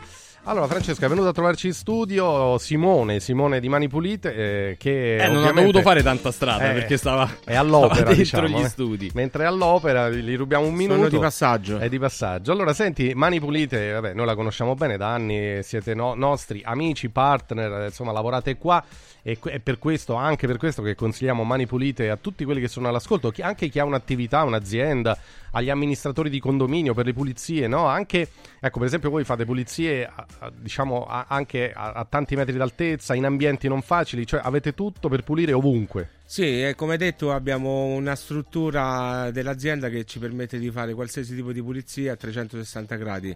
Eh, partiamo a- dalle pulizie delle vetrate fino a 30 metri di altezza senza utilizzo di scale e ehm, tra battelli, quindi per la sicurezza dei nostri dipendenti, eh, a partire da- dalle sanificazioni, derattizzazioni, eh, pulizie post ristrutturazione, eh, pulizie post costruzioni. Eh, certo. e pulizie delle, delle cucine industriali, qualsiasi cosa che si tratta di pulizia ci pensa Mani Pulite. In qualsiasi ambiente, diciamo. Sì, ecco, anche i più difficili, come hai detto Bravo, prima. ecco, eh, sulle sanificazioni che sta tornando perché adesso in un periodo nel quale i virus circolano, si torna a parlare di Covid, eccetera, che è fondamentale, è molto importante, voi fate la sanificazione a ozono e poi avete anche le sanificazioni eh, con un sistema che si chiama Eco 1000, no? che è molto particolare, molto E l'Eco dettagliato. 1000, Stefano, è la derattizzazione. Derattizzazione. Quindi per quanto riguarda le sanificazioni, in questo periodo noi comunque siamo molto più attenti alla pulizia di- degli uffici, dei locali dove Eh, andiamo certo. a pulire, oltre a fare le sanificazioni. E poi per quanto riguarda il sistema Eco 1000, è un, eh, un metodo di derattizzazione ecologica che ci permette di debellare il problema dei topi. A qualcuno verrà da ridere, però noi eh, No, no, riusci- beh, eh. riusciamo a fare questo Eh, certo, servizio, a debellare il problema con questo macchinario che si chiama Eco 1000, un macchinario stupendo e praticamente è eh, ecologico nel senso che ehm, eh, elimina le carcasse dei topi avvelenati in giro e in più eh, non utilizza dei veleni che comunque eh, ci permette di essere green in questo settore. Rispettosi dell'ambiente, infatti, ecco usiamo Eco 1000. solo pasturazione naturale e la cosa bella è che comunque noi ai clienti facciamo vedere il risultato. Ah, ecco. quindi è la macchina che raccoglie eh, ratti e topi, quindi vado lì eh, nel momento in cui devo andare a prendere questi eh, cioè, i certo, topi e di e il cliente vede proprio il risultato. Invece Ottimo. con un altro sistema eh, tradizionale della derattizzazione che utilizzano tra virgolette anche altre aziende, il risultato non lo vedi e c'è anche la sorpresa di trovare carcasse di topi che ne so, sopra contro soffitto, la puzza Eh, certo, che si sente. certo. Ma Eh, noi abbiamo tutte queste tipo metodologie abbastanza ecologiche che ci permettono di essere green in questo momento. Che è molto importante, Sì. anche questo è molto importante, il rispetto dell'ambiente. Allora io voglio dare il numero verde perché invito tutti a prendere un appuntamento. Viene Simone o i suoi collaboratori vengono Simone, a fare... Simone viene. Ecco, vai tu direttamente, eh, vengono a fare i sopralluoghi, eh, quindi 800 59 2636 800 59 2636 chiamate. Prendete un appuntamento, c'è anche il sito puliziemanipulite.com, eh, www.puliziemanipulite.com. Allora possiamo anche fare un regalo a chi chiama magari a nome Radio Radio? Sì, facciamo sempre il regalo ai clienti di Radio Radio dando una macchinetta Radio Radio Caffè con 100 capsule in omaggio e in più ci sono anche tante altre offerte che sono per i condomini, Ah. facciamo la pulizia del, le- la, luci- eh, diciamo, la lucidatura dell'androne gratis e per quanto riguarda gli uffici eh, diamo le- la prima mensilità gratuita per far vedere il nostro servizio al cliente. Ottimo, ottimo. veramente. Chiamate Mani Beh, Pulite. Chiamate Mani Pulite, motivo in più per farlo 800 59 26 36 800 59 26 36 www.puliziemanipulite.com Grazie Simone, buon lavoro. Eh. Grazie a voi, torno dall'altra parte. Va bene, va bene. Ciao, ciao. Buon lavoro, grazie a Simone di Mani Pulite. Eh, allora, arrivano consigli utili delle nostre amiche aziende, poi torniamo, torniamo alla Coppa Italia, al campionato, tante cose, quindi restate con noi, a tra poco. Radio Radio Casa e beni aziendali pignorati, usura, anatocismo, cartelle esattoriali, accordi con la banca o con la finanziaria. Ah! Basta incubi! Chiama Sdebitop, il top del gruppo Sdebito. Avvocati e consulenti esperti ti aiuteranno a uscire dalla crisi e a risollevare la tua attività. Sdebitop si rivolge a privati, imprenditori e aziende agricole. Sdebitop ha sedi in tutta Italia. Chiama ora 850 60 30 o vai su sdebitop.it. Sdebitop, il top del gruppo Sdebito.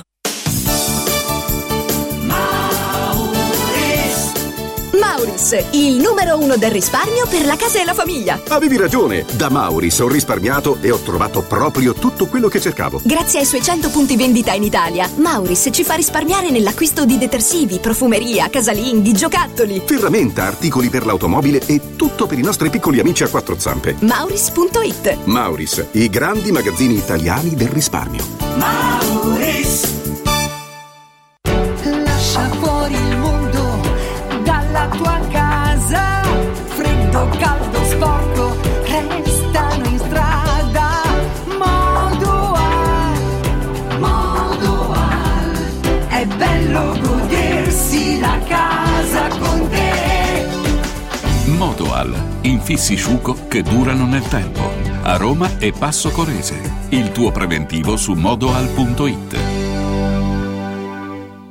Centro medico estetico Salus Genovese è sempre all'avanguardia. Infatti trovi elettromedicali per l'epilazione definitiva e i prezzi? I prezzi sono i più bassi del mercato. Prova MS Starlight Laser per un'epilazione definitiva in sole 6 sedute. Prenota una consulenza gratuita al numero 06 44 20 92 81. Salus Genovese a San Cesareo 06 44 20 92 81. Salute e bellezza su misura per te. Incentivi statali in arrivo? Scoprili sabato 13 e domenica 14 da Valentino concessionaria Volkswagen. Per non perdere i grandi vantaggi su Polo, Taigo, T-Cross, T-Rock, Golf e su ID3 fino a 13.750 euro. 13 e 14 con speciali promozioni su usato certificato di tutte le marche. Grandi eventi e top catering da Valentino concessionaria Volkswagen. In via Tiburtina 1097, via Tuscolana 1233, via Paisiello, Largo Lanciani. Ora anche in via Prenestina 911. Nuovo, usato e service. ValentinoAutomobili.it Con i pannelli Brick si costruiscono pareti a secco, veloci e pulite, senza acqua e senza polvere, che consentono la massima attrezzabilità perché resistenti ai carichi in qualsiasi punto con qualsiasi sistema di fissaggio, adatto a sostenere gli arredi, le mensole, i pensili della cucina, gli apparecchi elettrici e di climatizzazione, i sanitari, le tende, gli scaffali, gli schermi, le librerie, i quadri, gli specchi. Dovete costruire le pareti? Venite a trovarci al punto Prefedil in via Prenestina 956 a 500 metri all'interno del GRA. Sportello Legale Sanità. 12 anni di giustizia ottenuta e di giusti risarcimenti alle famiglie colpite dalla mala sanità. come per danni provocati in banali interventi ortopedici o per danni o decessi provocati da mancata diagnosi di patologie tumorali. Sportello Legale Sanità. A disposizione di tutti gli italiani contro la mala sanità, senza alcun costo anticipato. 800 700 802 sportellolegalesanita.it Radio Radio Mattino Sport e News è immediatamente disponibile on demand. Puoi riascoltarlo tutti i giorni a tutte le ore dalla fine della trasmissione. Cerca Radio Radio Mattino Sport e News sul podcast di Radio Radio. radioradio.it slash podcast. Radio Radio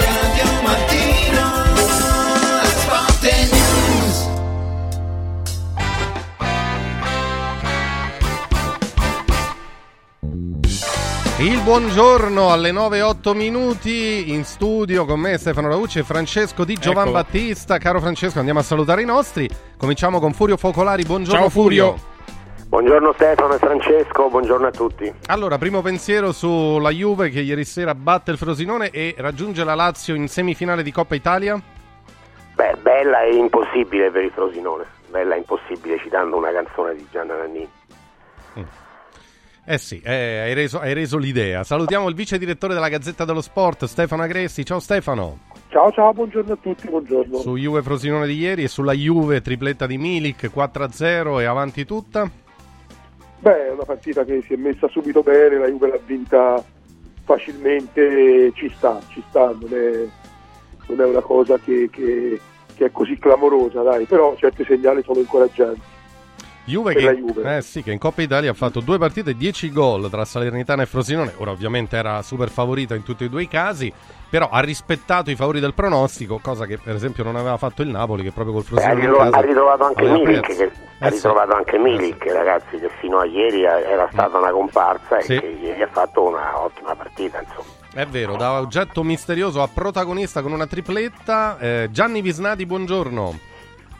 Ciao, buongiorno a te a tutti. Sulla Juve, dai, un pensiero sulla Juve. Troppo facile per eh, prenderlo come vero test in chiave campionato. Già martedì, si sa poi perché martedì col Sassuolo sarà più, sarà più complicato perché si tornerà a, a giocare su ogni pallone, ci saranno per il Frosinone che ha giocato con più riserve di quante ne ha messe la Juventus, come dire, l'impresa era stata Napoli, ma è evidente che Di Francesco non è andato a Torino per, eh, non ne voleva prendere quattro, ma non è andato certamente a Torino con l'intenzione, con l'ambizione, diciamo, di riflettere il miracolo. Salutiamo Xavier Jacobelli, buongiorno Xavier. Buongiorno a tutti. Allora, sulla Juventus che passa il turno, Ah, io credo che sia stata una ulteriore conferma di quanto in questo periodo la squadra sia in forma, ha trovato il modo migliore per festeggiare le 400 panchine bianconere di Allegri, ha ritrovato Milik che non segnava da tre mesi, abbiamo avuto una nuova dimostrazione del talento di Ildit, eh, l'obiettivo è stato raggiunto, la Juventus che non perde una partita da quel giorno a Reggio Emilia, era il 23 settembre, contro il Sassuolo, ed è una Juventus eh, che anche in Coppa Italia ha dimostrato di essere più che mai la principale rivale dell'Inter, quindi adesso avrà tempo per pensare alle semifinali con la Lazio, si disputeranno in aprile e si concentrerà sul campionato forte anche di un ritrovato Milik, quindi un giocatore in più sul fronte dell'attacco per Allegri. Eh, ritrovato Milik che non aveva ancora fatto gol, insomma, negli ultimi tre mesi, in effetti 96 giorni mi pare di digiuno, quindi è importante riaverlo, visto che Vlaovic c'è e non c'è e anche Chiesa ha qualche problema, per Allegri è fondamentale trovare gol che per esempio nemmeno Moise Ken finora gli ha, gli ha saputo dare. Um, è una Juve che fa un pochino più paura all'Inter, diciamo alla luce del fatto che sta segnando anche con più continuità Furio e anche con le riserve, tra virgolette, oppure diciamo oppure no, no? No, no, no, no, nel senso che è una Juve che fa paura all'Inter, non più paura, Ah, ok. eh, fa paura all'Inter a prescindere dalla partita di ieri. eh, la Juventus l'ha vinta, eh, io l'ho detto, bella impossibile, però, eh, però l'ha vinta contro un Frosinone B e l'ha vinta, era logico che la vincesse, sarebbe stato un, un guaio grosso se non l'avesse fatto però la Juve fa il suo dovere con, eh, con una facilità incredibile e dà la sensazione di squadra fortissima, molto più forte di quella che molti di noi, io per esempio, immaginavamo.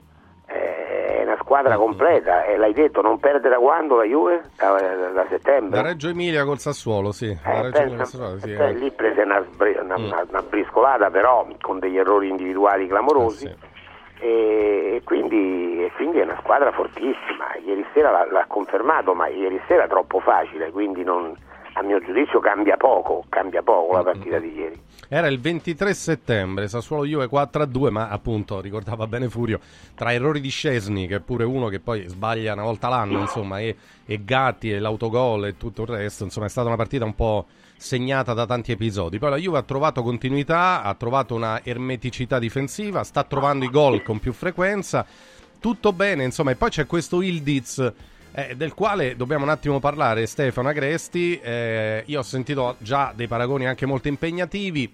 Forse si esagera perché si è sempre alla ricerca di qualche volto nuovo, no? Nel- anche nel mondo del calcio.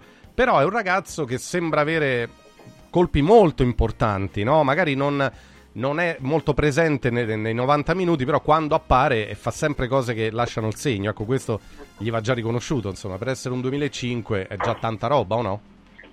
Assolutamente, moltissima è un, è un giocatore, mi sembra, mi sembra che possa diventare un giocatore veramente importante, al di là dei paragoni, perché poi una volta fa un colpo e ti sembra un calciatore, una volta ne fa un altro e magari te ne fa venire in mente uno differente, ma, ma è un giocatore di, di grandissimo talento, molto giovane, come hai ricordato, e- e- e ha, una- ha avuto una tale presa sulla Juve che ha condizionato anche i piani della Juve, anche i piani di mercato della Juve sono stati in qualche modo stravolti o cambiati da Ildiz perché la Juve non pensava di, di liberarsi di Ken.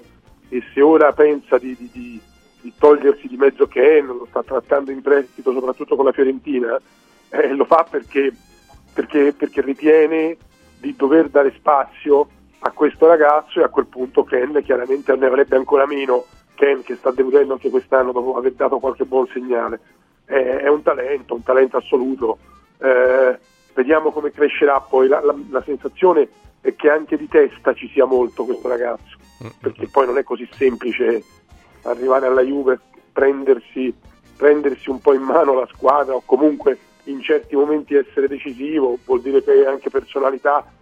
Non so se è solo incoscienza per il momento o, o è tutta personalità, però insomma i segnali sono molto incoraggianti. Su Ildiz, sai, Furio, tu sei stupito di questo ragazzo che No, sta io giocando con sono continuità? d'accordo, è molto forte. Andrei calmo con i paragoni Eh, esatto, perché sento cose sbagliate eh, però è forte però è forte è, è spocchioso e arrogante eh, calcisticamente eh, che sono due qualità straordinarie per un ragazzo che non ha ancora 19 anni. Eh, quindi sicuramente è un predestinato, ripeto, però andrei calmo con certi paragoni.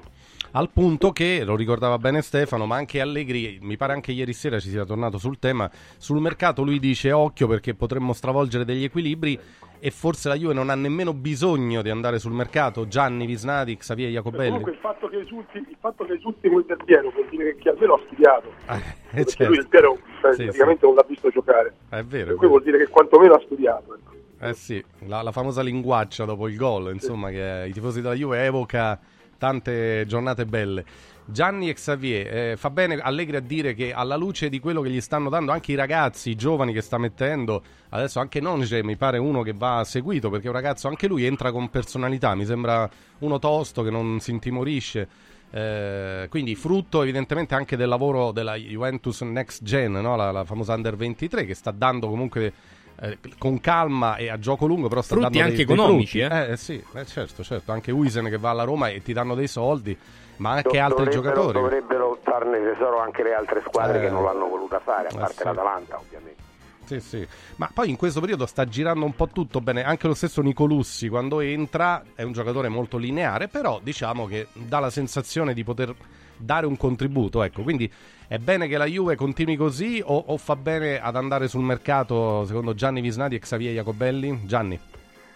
Fa benissimo Allegri a dire così perché deve tutelare il suo gruppo, il suo lavoro, ma penso che sarebbe contentissimo se eh, arrivasse un giocatore che alza il livello tecnico della squadra, soprattutto in mezzo al campo. Quindi tra quello che si dice e quello che si fa a volte ci sono delle discrepanze. Ildiz eh, è sicuramente un talento vero, eh, luminoso, però eh, ed è anche bello che ci siano questi paragoni, ciascuno ha la sua idea di, di- di campione del passato. Mm, Il minimo giusto è un po' aspettare, vederlo in partite eh, di, di superiore contenuto tecnico, dove magari la squadra non è dominante. Lui i colpi ce li avrebbe lo stesso e ce li avrà lo stesso e ce li farà vedere. Però il Diz, per poter dire sembra il giovane, non dico tutti gli altri, ma mi fermo all'ultimo paragone, sembra il giovane di Bala, abbiamo bisogno di vederlo in un contesto eh, un po' più eh, impegnativo di quello di ieri sera. Eh, lui ha, ha giocato, ha esordito a Frosinone facendo gol, ha giocato poi in casa con la Roma, poi con la Salernitana. eh, eh, insomma, eh, comunque mh, sta dando dei segnali Beh, importanti. era era già andato in doppia cifra in primavera lo scorso anno quando è arrivato dal Bayern Monaco. Poi ha cominciato a fare spola tra prima squadra e, e under 23 e adesso è probabilmente vi- viste le condizioni altalenanti di Chiesa in questo momento qui Ildiz è una sorta di titolare, eh. Eh beh sì, credo di sì. Mm, Anche perché Allegri infatti lo, lo fa giocare, gli sta dando spazio. Xavier eh, ha trovato un altro titolare, perciò Allegri, e fa bene a insistere su di lui, oppure sarebbe bene impiegarlo magari con un po' più di parsimonia, visto che è un- ancora un po' un ragazzino. Xavier. No, no, no, fa benissimo, fa benissimo, è la dimostrazione di quanto la politica, inter- la linea strategica intrapresa e seguita dalla Juventus sin dall'inizio di questa stagione stia ripagando gli sforzi della società. La seconda squadra è nata nel 2018, e prima si chiamava Under 23, adesso Next Gen, e sono già stati 30 i calciatori approdati alla prima e poi alcuni tra questi sono stati ceduti e anche dal punto di vista del bilancio hanno comportato introiti decisamente apprezzabili per la società bianconera. Il DIT ricordo ciò che disse Montella appena insediatosi sulla panchina della Turchia, quando non esitò a lanciarlo anche in nazionale. Questo ragazzo ha un grande futuro davanti a sé e Montella se ne intende eh, di attaccanti. È evidente che in questo momento sfrutti anche lo stato di forma personale e le opportunità che Allegri continua a concedergli e la fiducia del tecnico bisogna ripagare. Eh sì, ma poi anche tanti altri giocatori, tra cui Dragusin, che adesso è andato al Tottenham, viene Sì. da- da- dalla Juve Eccomelo. Next Gen, eh, quelli che sono a Frosinone, dei quali mi sembra che solo Caio Giorge faccia un po' fatica, gli altri... Che comunque ieri è vero che non tira mai in porta, però ha tenuto Fa un molto po'... movimento, Sì. però ecco, per essere un attaccante, ve- vediamo anche se riesce a fare gol, se no è chiaro che magari Sì, sì, però es- Barrenecea, Sulle, Eh, assolutamente. Stanno andando bene anche ieri, anche Barrenecea ha fatto una buona partita. Eh, Lazio-Juve perciò in semifinale di Coppa Italia, Furio ripartendo da te, eh, vabbè mancano tre mesi Sì, perché si gioca ad aprile. È una formula che Eh. ti fa fare fino alle semifinali a, a gennaio e poi aprile-maggio. Ci sarà tempo, in però, un mese. vabbè, però comunque Lazio-Juve è sempre una sfida suggestiva, Lazio e Juve importante. si rincontrano in Coppa Italia e Eh. negli ultimi anni è diventato un classico. Un classico, sì, sì. Peraltro si troveranno di fronte prima in campionato il 30 marzo, poi c'è la Coppa Italia, quindi il 3 aprile. Eh, e poi vabbè ci sarà il ritorno il 24 per Sarri anche di nuovo una sfida col suo passato ecco la Lazio che esce dalla, dalla Coppa Italia bene un po' come la Juve la vittoria nel derby e insomma Furio piano piano diciamo la Lazio sta trovando quella continuità che non aveva Sì, avuto ma, fino ma a poco fa al di là del risultato 1-0-4-0 la vittoria della Lazio è stata più importante Eh, di certo, quella beh, della Juve certo, certo. È un chiaro, derby, no? certo. Eh, è un derby Assolutamente. contro una squadra di, di rango come la Roma mentre la Juve ha vinto 4-0 ma contro una squadra più modesta quindi eh sì, ma, ma è una partita importante perché, perché si incontrano due squadre importanti che, che hanno fatto di questa competizione negli ultimi anni veramente tanto no? perché adesso non so esattamente ma negli ultimi che ne so, 10 anni si saranno incontrati almeno 4-5 volte Lazio addirittura in finale si sono Sì, incontrati in Coppa 4-5 Italia volte. molto spesso sì, sì. e poi le Supercoppe Mm. hanno fatto cioè, l'hanno vinte di qua e di là quindi è una partita per quanto riguarda la Coppa Italia assolutamente di grande livello Ecco, e, e- per restare un po' in ambito Lazio, ecco, come esce? Perché la Lazio-Roma ha lasciato una Roma un po' a pezzi, tra infortuni, polemiche, critiche, adesso anche Mourinho vedo è, insomma, è diciamo nel mirino della critica un po' di più, noi, noi, eh, non ci siamo mai fatti mancare niente, quindi eh, da, da queste latitudini è sempre stato incensato nei momenti in cui lo meritava, ma anche criticato. Ecco, però adesso Mourinho viene un po' messo all'indice, mentre la Lazio esce dal derby con ritrovate certezze, Furio, possiamo dire che questa vittoria, al di là dell'importanza proprio della, della gara in sé, no? perché tu in settimana hai sempre detto sì, ok, è importante, però no- non decide niente nella stagione. Ecco, però... Eh, ma lo confermo, Eh, lo eh, è confermo. importante è Però a livello morale, a livello di... A livello morale, Ecco. guarda, Mourinho è stato, è stato, come dici tu, incensato più per le dichiarazioni eh, allucinanti che ha Mm. fatto nel dopo partita che, che non per la partita stessa, che pure ha giocato molto male.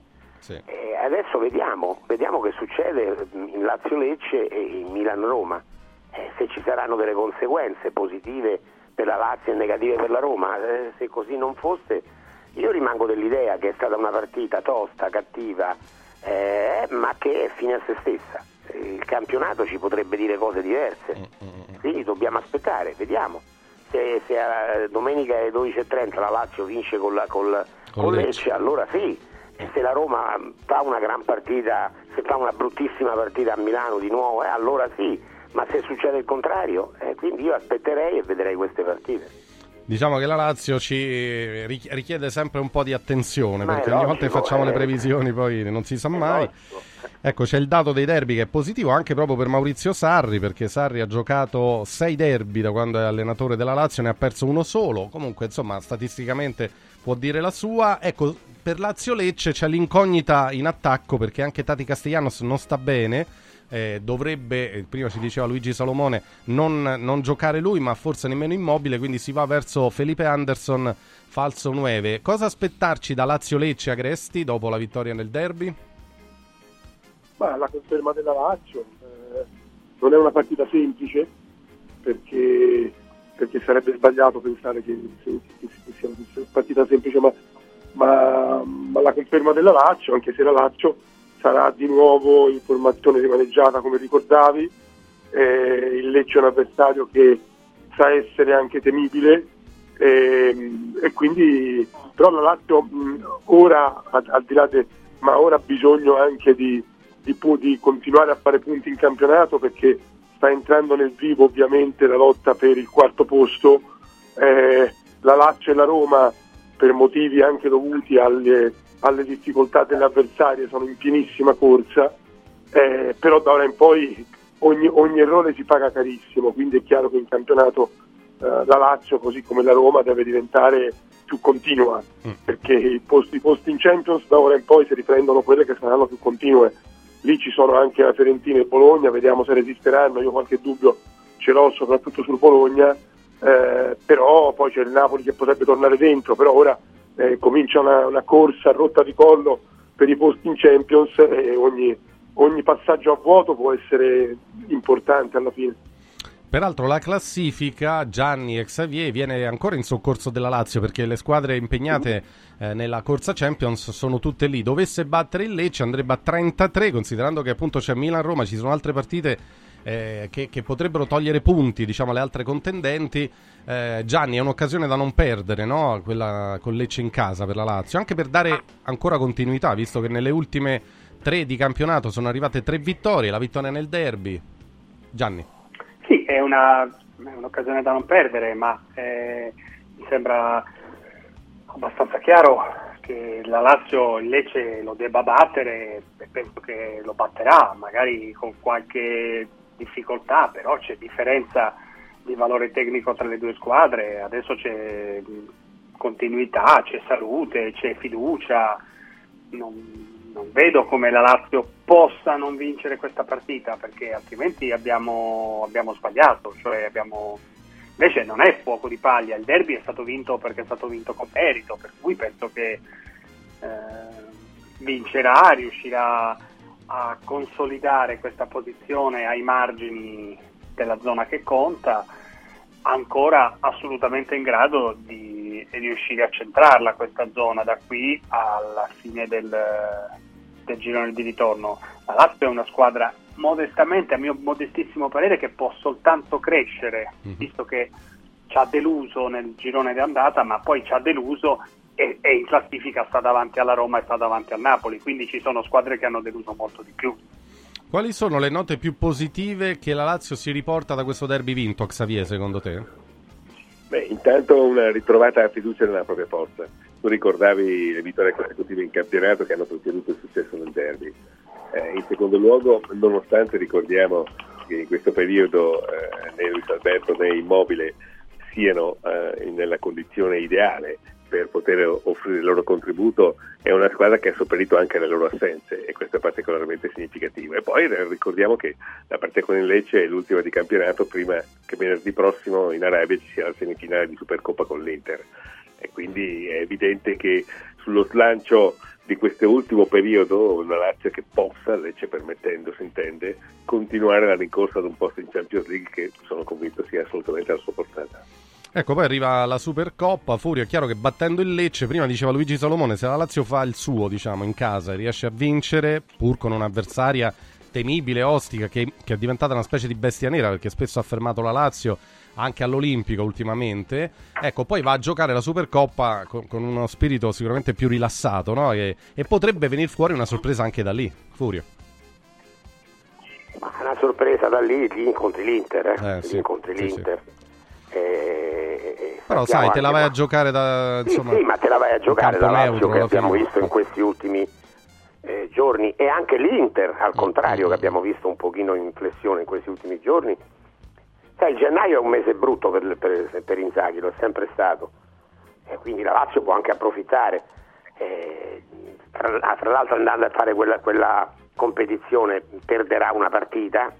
Sì e quindi, e quindi, la classifica non si, non si, potrà muovere, poi è un recupero, ma i recuperi sai quando vengono è sempre, sempre una brutta cosa quando lasci, quando lasci la partita. E eh, comunque certo ci sarà questa occasione, è una vetrina importante, ci sono soldi, quindi la, la, Lazio andrà lì a fare questa competizione che si è guadagnata, eh. attenzione, si è guadagnata sul campo, visto che la formula è questa, la Lazio è arrivata seconda, quindi se l'è guadagnata sul campo. Sì, sì, eh, se, la va, se, la va, sicuramente a giocare. Eh, Sarri ha compiuto 65 anni proprio eh, poche ore fa, ehm, dopo la vittoria nel derby. Il giorno del derby. Il giorno no? del derby, ecco, adesso si prende tutti i titoli, ha anche una tradizione positiva nelle stracittadine. Eh, era stato anche lui abbastanza criticato per il modo di giocare della squadra. Qua, quali progressi stai vedendo, Furio, se ci sono? Eh? Perché non è detto che poi... Ma, eh, guarda, l'abbiamo detto, l'abbiamo detto abbiamo fatto una botta calda con, con Alessandro Galelli mh, dieci giorni fa uh-huh. e avevamo messo in risalto i meriti di Sarri eh, in questo, eh, non, non, non, non, una critica a Sarri, cioè la Lazio ha cambiato gioco.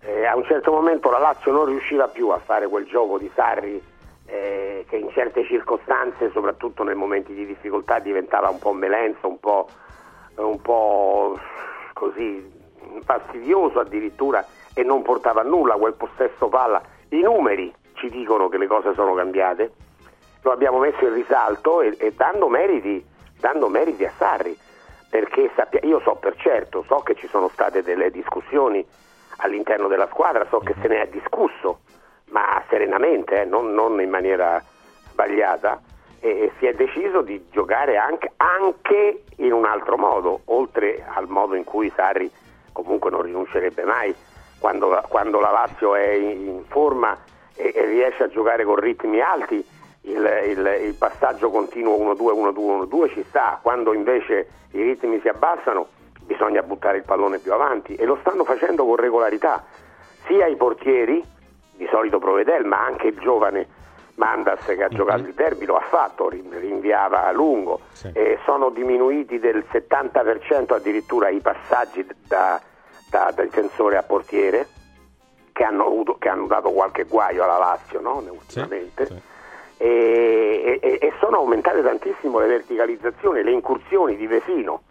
Vesino in grado di farle, Camada probabilmente no, almeno il Camada che stiamo vedendo qui. Ecco, tutto questo non è una rivoluzione contro Sarri, è una cosa voluta da Sarri, secondo noi, secondo me.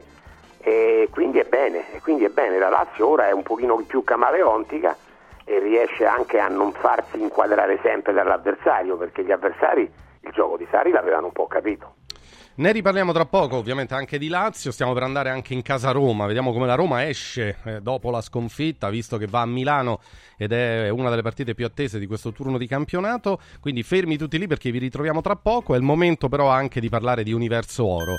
E allora, messaggio importante per gli ascoltatori di Radio Radio. Se volete vendere il vostro oro, sappiate che fino a fine mese Universo Oro prolunga la grande offerta, la quotazione straordinaria a partire da 41 euro al grammo netti, senza commissioni eh, sul vostro oro, con pagamento immediato. Quindi se dovete o volete vendere il vostro oro è proprio il momento giusto per farlo, andando da Universo Oro a Roma in Viale Eritrea 88.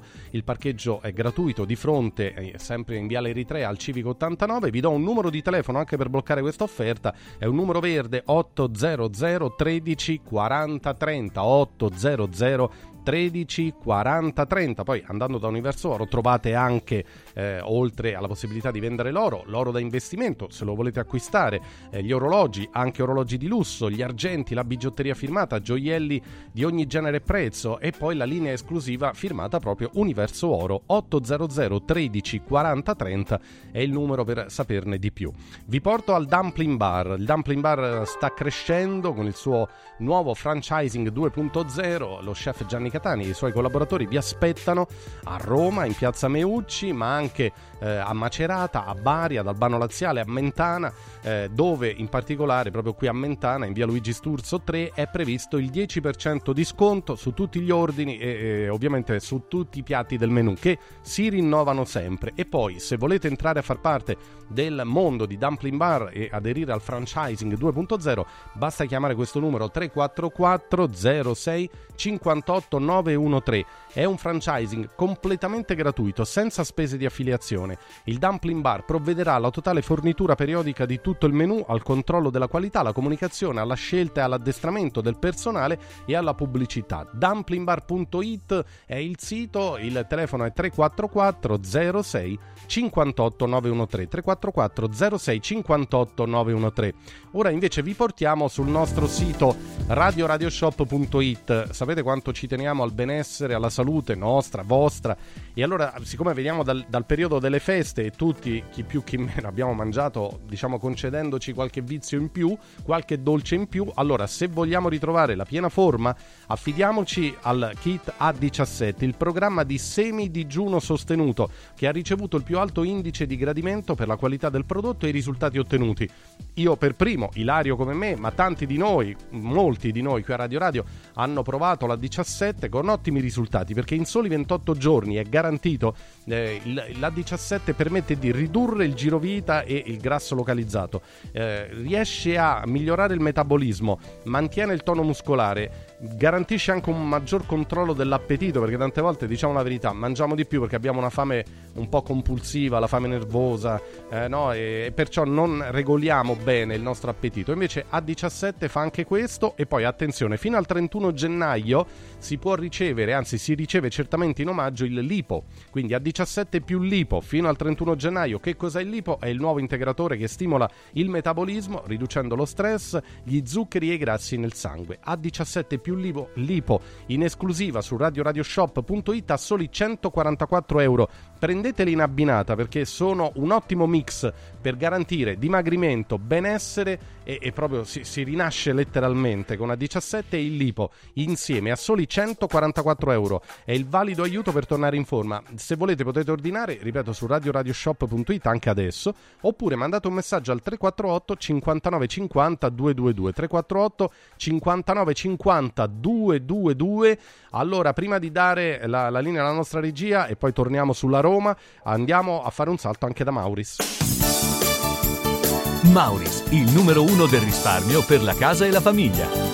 Ragazzi, c'è un volantino pazzesco da Mauris, cioè offerte clamorose su tantissimi prodotti fino al 21 gennaio. Allora faccio degli esempi così ci capiamo. Fabuloso pavimenti, varie profumazioni, 1,69 euro. Fabuloso ammorbidente concentrato, confezione da due pezzi da un litro, a 3,99 euro, quindi sono 2 litri, 3,99 euro. Oppure l'Ace sgrassatore spray 1,29 euro e poi tanti altri sconti eh, sul tessile, sulla biancheria per la casa, ovviamente sui prodotti per il fai da te. Eh, c'è la fiera del bianco Mauris, andate a vedere, ci sono sconti clamorosi in tutti i punti vendita Mauris in tutta Italia. Per cercare e scoprire il Mauris più vicino a te basta andare sul sito mauris.it per fare scorta di convenienza. Mauris. Mauris, il numero uno del risparmio per la casa e la famiglia.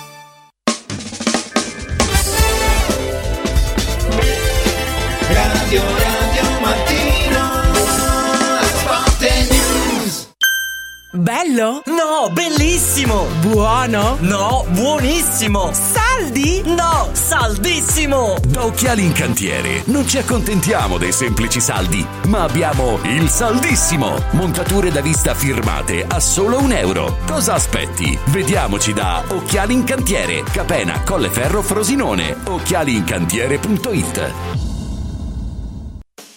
Super prezzi da Mauris, i grandi magazzini italiani del risparmio. Dall'8 al 21 gennaio, high-tech termoventilatore 5,99 euro. Ace candeggina 10 litri 4,79 euro. Pampers Sole e Luna varie misure 2,99 euro. Sconti imperdibili della Fiera del Bianco sulla biancheria per la casa. E come sempre, tante offerte su detersivi, casalinghi, detergenza, profumeria, pet care, giocattoli delle migliori marche. Cerca il Mauris più vicino a te su mauris.it e fai scorta di convenienza. Mauris Antò fa freddo. Antò fa freddo. Non ce la faccio più. Accendi la caldaia Vylant.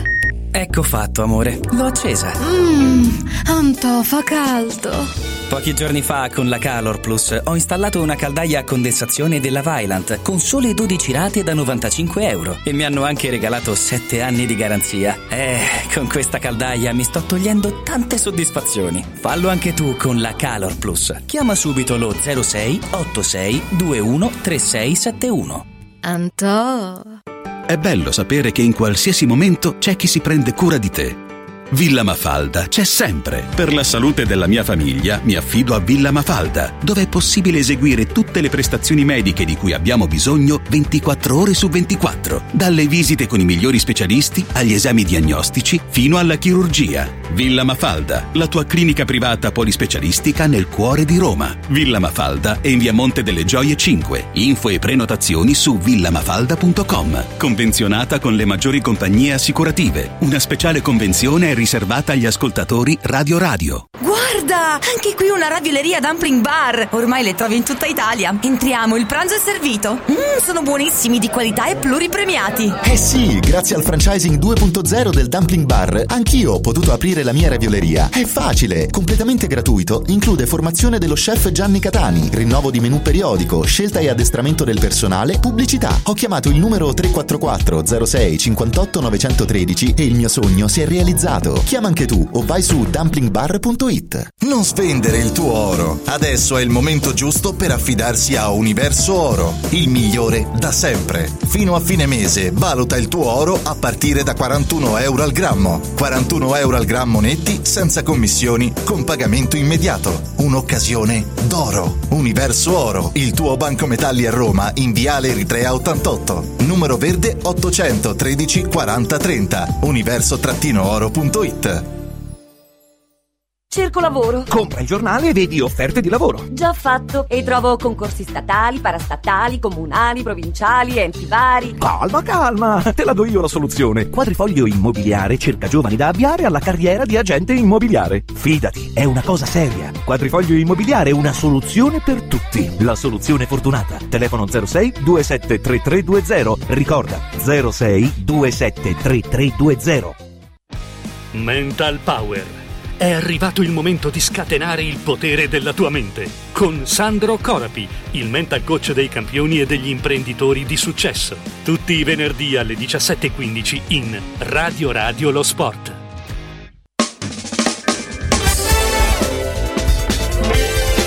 Radio Radio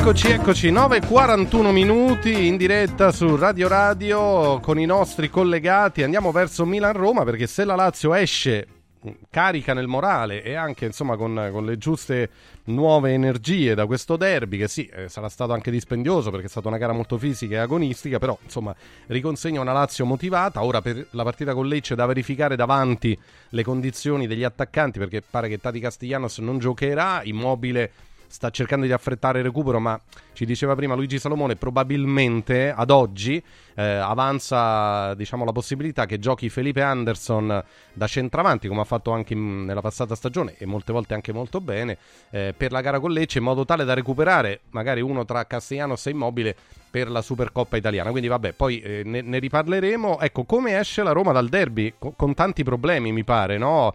Eh, ripartiamo dai nostri, Furio, perché eh, al di là della sconfitta stanno venendo a galla tutte le, le magagne, tra virgolette, e Murigno, e Dybala che c'è o non c'è, e per esempio non giocherà eh, a San Siro col Milan domenica sera. Insomma, come ripartire per la Roma? Eh, la Roma deve cercare di, di andare contro, contro la, la- la normalità, perché in questo momento la- non è normale la situazione della Roma, la Roma è in grave difficoltà, perché sappiamo tutti che senza Dybala è un'altra Roma e Dybala non ci sarà. No. Ci sono anche altri giocatori acciaccati, mezzi, mezzi adesso non so quanto alcuni recupereranno, però non, non credo che sia il caso di insistere mh, per il momento sul ragazzino che, che mostra di essere sì uno che farà bene nel calcio, ma è ancora un pochino, come dire, non voglio dire acerbo perché comunque è uno che gioca bene, però eh, non è pronto, non è pronto agli scontri. Andare a Milano contro il Milan con questo ragazzo mi, sembra, mi sembrerebbe un errore. E, e poi, e poi soprattutto il problema è Murigno, perché Murigno, eh, l'ho detto prima Stefano, non è piaciuto ai romanisti. Io ho sentito, io per esempio ho sentito tanti romanisti doc dire ma come si fa a dire che quello non era rigore? Ma che modo è questo dire? Cioè così ci prendono in giro. In realtà, in, realtà eh, in, in- in Italia, parlando de- del- della partita del derby di Roma, eh, Mourinho è stato messo alla berlina un po' da tutti gli osservatori, da tutti, eh, di, di qualunque fede calcistica, perché ha tirato fuori delle cose che non stanno né in cielo né in terra. Ha accusato Orsato di essere un arbitro che, che se vinci 1-0 la partita non cambia, invece eh, ieri è venuto fuori che in, in 240, eh, 48 volte è successo e poi il contrario. Cioè, non lo so, eh, cioè, è una situazione brutta, una situazione che, che chiaramente come si risolve? Con un risultato positivo. Mm. E anche un pareggio è un risultato positivo. Eh? A Milano contro il Milan un pareggio sarebbe un risultato positivo. Una vittoria scaccerebbe la crisi. E una sconfitta ti farebbe però veramente, in questo momento farebbe particolarmente male. Il grande freddo, titola oggi la Gazzetta, pagina 12 e 13. È chiaro che anche il futuro di Murigno, Stefano Agresti, torna pesantemente in bilico. Forse lo è sempre stato, poi adesso vedremo gli sviluppi, ma è chiaro che certe sconfitte lasciano un segno più delle altre, no Stefano? Eh sì, è chiaro, eh, perde un derby, eh, tra l'altro in quel modo, praticamente senza mai tirare in porta, è chiaro che un segno, un segno lo lascia perché dai la sensazione di una squadra che non c'è, eh, che non c'è al di là dei calciatori che poi possono essere infortunati o meno, perché è vero che c'erano degli infortunati nella Roma, c'erano degli infortunati anche nella Lazio, eh, la Roma comunque si è presentata in campo nel primo tempo con Dybala e Lukaku davanti, e non è poco onestamente, e, e la, la, Roma non riesce a accendere mai Lukaku, è colpa di Lukaku? Non lo so, a me sembra che sia più colpa della squadra, poi chiaramente anche lui magari avrà qualche responsabilità, però io ho la sensazione che veramente la Roma non riesca a accendere mai questo, questo grande centravanti che ha perché, perché la, la, la, la, squadra è costruita in modo tale da non metterlo nelle condizioni di, di, concludere in porta, praticamente non ha mai tirato, non ha mai tirato nella partita contro la Lazio, ti ripeto a mio avviso le sue responsabilità sono minori rispetto a quelle della squadra e quindi rispetto a quelle dell'allenatore. Credo che ci siano delle riflessioni in corso profonde sulla posizione di Murigno, credo che la sconfitta nel derby eh, lo abbia allontanato dalla Roma. E quindi penso che, che poi quello che scriviamo oggi, penso che la proprietà stia riflettendo seriamente su un futuro assieme a Murigno e che Murigno sia sempre più lontano dalla Roma. Poi per carità c'è tempo per invertire la rotta, c'è tempo per invertire la rotta, ma, ma non è più così tanto quel tempo. Eh, no, oggi la Roma e Mourinho sembrano essere molto più lontani, Gianni, no? E, e in effetti anche, anche il, il, pubblico romanista, i tifosi, qualcuno adesso di fronte all'evidenza di risultati abbastanza deludenti comincia a, a esprimere malcontento, cioè va bene la, la, riconoscenza per le due finali europee, va bene eh, insomma l'omaggio ad una carriera strepitosa, però l'attualità per Mourinho è molto diversa. Gianni, che ne pensi? Ma penso che sia la logica conseguenza di come Mourinho ha impostato questo rapporto con la Roma, eh, con i tifosi della Roma e in, più o meno in assoluto anche tutta la sua carriera, cioè l'ha impostato sui risultati. Nel momento in cui i risultati vengono meno è chiaro che io ti giudico sui risultati poi sì, si potrebbe aggiungere anche i comportamenti, ci si potrebbe aggiungere anche il tipo di atteggiamento che evidentemente, visto che in tre anni, o meglio in due anni e mezzo, credo abbia subito sette, l'ho letto questo dato, scusatemi, uh-huh. sette squalifiche, sette espulsioni, eh, sempre per contestazioni agli arbitri e, e mai è stato in questo seguito dalla proprietà mi pare che i Fritti non, eh, non, apprezzino molto anche il suo modo di fare, al di là di quelli che sono i risultati della squadra. Dopodiché oggi il bilancio è palesemente in rosso e per cui voglio dire sarebbe sorprendente se Mourinho, eh, se a Mourinho venisse rinnovato il contratto in questa fase. La verità vera è che qui rischia addirittura un esonero che peraltro non sarebbe, non sarebbe il primo della carriera, eh, voglio dire, lo possiamo, conosciamo tutti la storia di Mourinho che è fatta di successi ma anche di parecchie storte.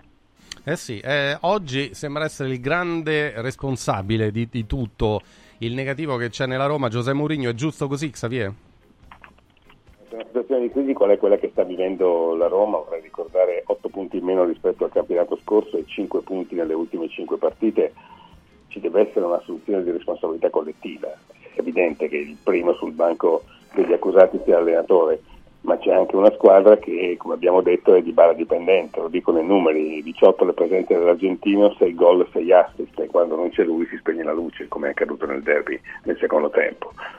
È evidente che questo sia il passaggio più delicato dell'intera stagione eh, giallorossa perché dall'altra parte troverà un Milan che deve e vuole puntare a riscattarsi dopo la bruciante eliminazione dalla Coppa Italia e la situazione della squadra in questo momento anche e soprattutto dal punto di vista psicologico non è la migliore per tutto quanto abbiamo detto.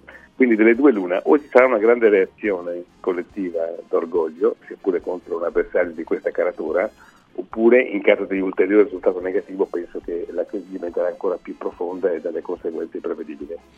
E eh, domenica sera a San Siro c'è Milan-Roma, cioè è una partita che arriva proprio in un momento delicatissimo, ma lo è un po' per tutte e due, perché anche il Milan è uscito dalla Coppa Italia, è lontano da, dalla vetta e anche Pioli sembra essere molto in discussione. Vorrei ripartire da Stefano Agresti poi Furio e tutti, cioè, eh, e come ci arriva il Milan a questa sfida? Perché ragazzi, è, è vero che la Roma è in difficoltà, è in crisi, non avrà di bala, a Lukaku che sembra molto giù ora, eh, ma pure il Milan sta passando un momento veramente di, difficile, insomma, no Stefano?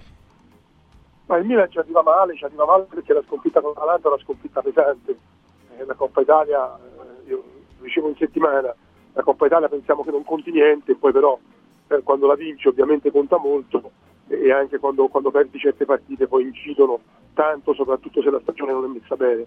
Eh, il Milan ci arriva male, eh, Pioli è discusso, eh, per il momento è discusso fino a un certo punto perché comunque è terzo in classifica in campionato ehm, e diciamo che mh, la proprietà ha la sensazione che abbia comunque ancora la squadra e lo spogliatoio in mano e questo ovviamente pesa molto nelle valutazioni, nei giudizi e nelle decisioni che verranno prese. Certo è che in questo momento eh, immaginare un futuro della prossima stagione del Milan con Piolo in panchina è molto molto complicato, ci vorrebbe un'inversione di rotta netta nella, nel, girone, nel, girone, di ritorno e, e, e un exploit in Europa League.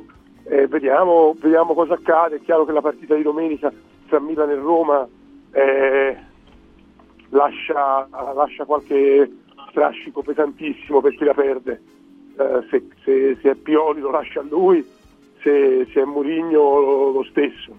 E quindi è una partita veramente che conta tantissimo e che, e che farà parlare nei giorni successivi eh, proprio soprattutto di chi perde, un po' come, un po come Serbi, mm. fa parlare più della Roma che del Lazio. Eh sì. eh, allenatori in discussione, allora un giro veloce, poi facciamo le martingale prima di fermarci. Furio, hanno in mano le squadre, le rispettive squadre Pioli e Murigno, ecco, vedendo anche il Milan, perché Pioli è molto sotto esame. Eh, però vedi, sono sotto esame tutti e due però Pioli quanti punti ha più della Roma? Almeno 10, adesso non ho la classifica. 10, 10 precisi, eh, 39 eh, contro punti. 29. Sì, sì. Cioè 10 punti. È terzo. Pioli, allora il Milan contro l'Atalanta la partita l'ha giocata. Ha mm. giocato una partita in cui ha perso perché l'Atalanta quel giorno ha giocato a meglio del, del Milan e ha vinto con merito, ma, ma anche il Milan ha, avuto, ha, avuto, ha giocato discretamente, poi è andato sotto su un rigore che è stato molto discutibile per la verità anche Gasperini si è lamentato dell'arbitro, però il Milan non l'ho visto così in crisi, cioè una partita persa che poteva anche non perdere, eh, la Roma invece con la Lazio non ha giocato, mm. quindi secondo me la situazione della Roma è peggiore, però ormai lo sappiamo, quando un allenatore entra in un vortice e, e il povero Pioli ci è entrato, anche se fa i miracoli, perché secondo me il Milan terza, al terzo posto in classifica per quello, ha, per quello che ha a disposizione Pioli è, è, è, buona, è buona come situazione, però come perde una partita subito lo massacrano e quindi è una situazione che è arrivata secondo me agli sgoccioli. A fine stagione io ritengo che Pioli lascerà il Milan, sarà, eh, il Milan si, si rivolgerà altrove. Però ripeto, il Milan non è in grandissima crisi di gioco, la Roma in questo momento sì. Gianni, sei d'accordo su queste ultime parole di Furio? Sono d'accordo parzialmente con tutto il ragionamento che ha fatto Furio e che faceva anche prima Stefano, lo sapete qual è la mia posizione. Io penso che il Milan stia rendendo meno di quello che è il suo valore, penso che Furio dice ogni volta che perde una partita lo massacrano, io invece dico ogni volta che batte il Cagliari con le riserve del Cagliari oppure che batte l'Empoli ultimo in classifica rischiando l'ennesima rimonta mh, mm, viene incensato oltre quelli che sono i suoi meriti. Eh, non c'è un solo colpevole nel terzo posto del Milan, nell'essere sostanzialmente fuori da tutto a metà stagione, perché poi dipende quali che sono gli obiettivi.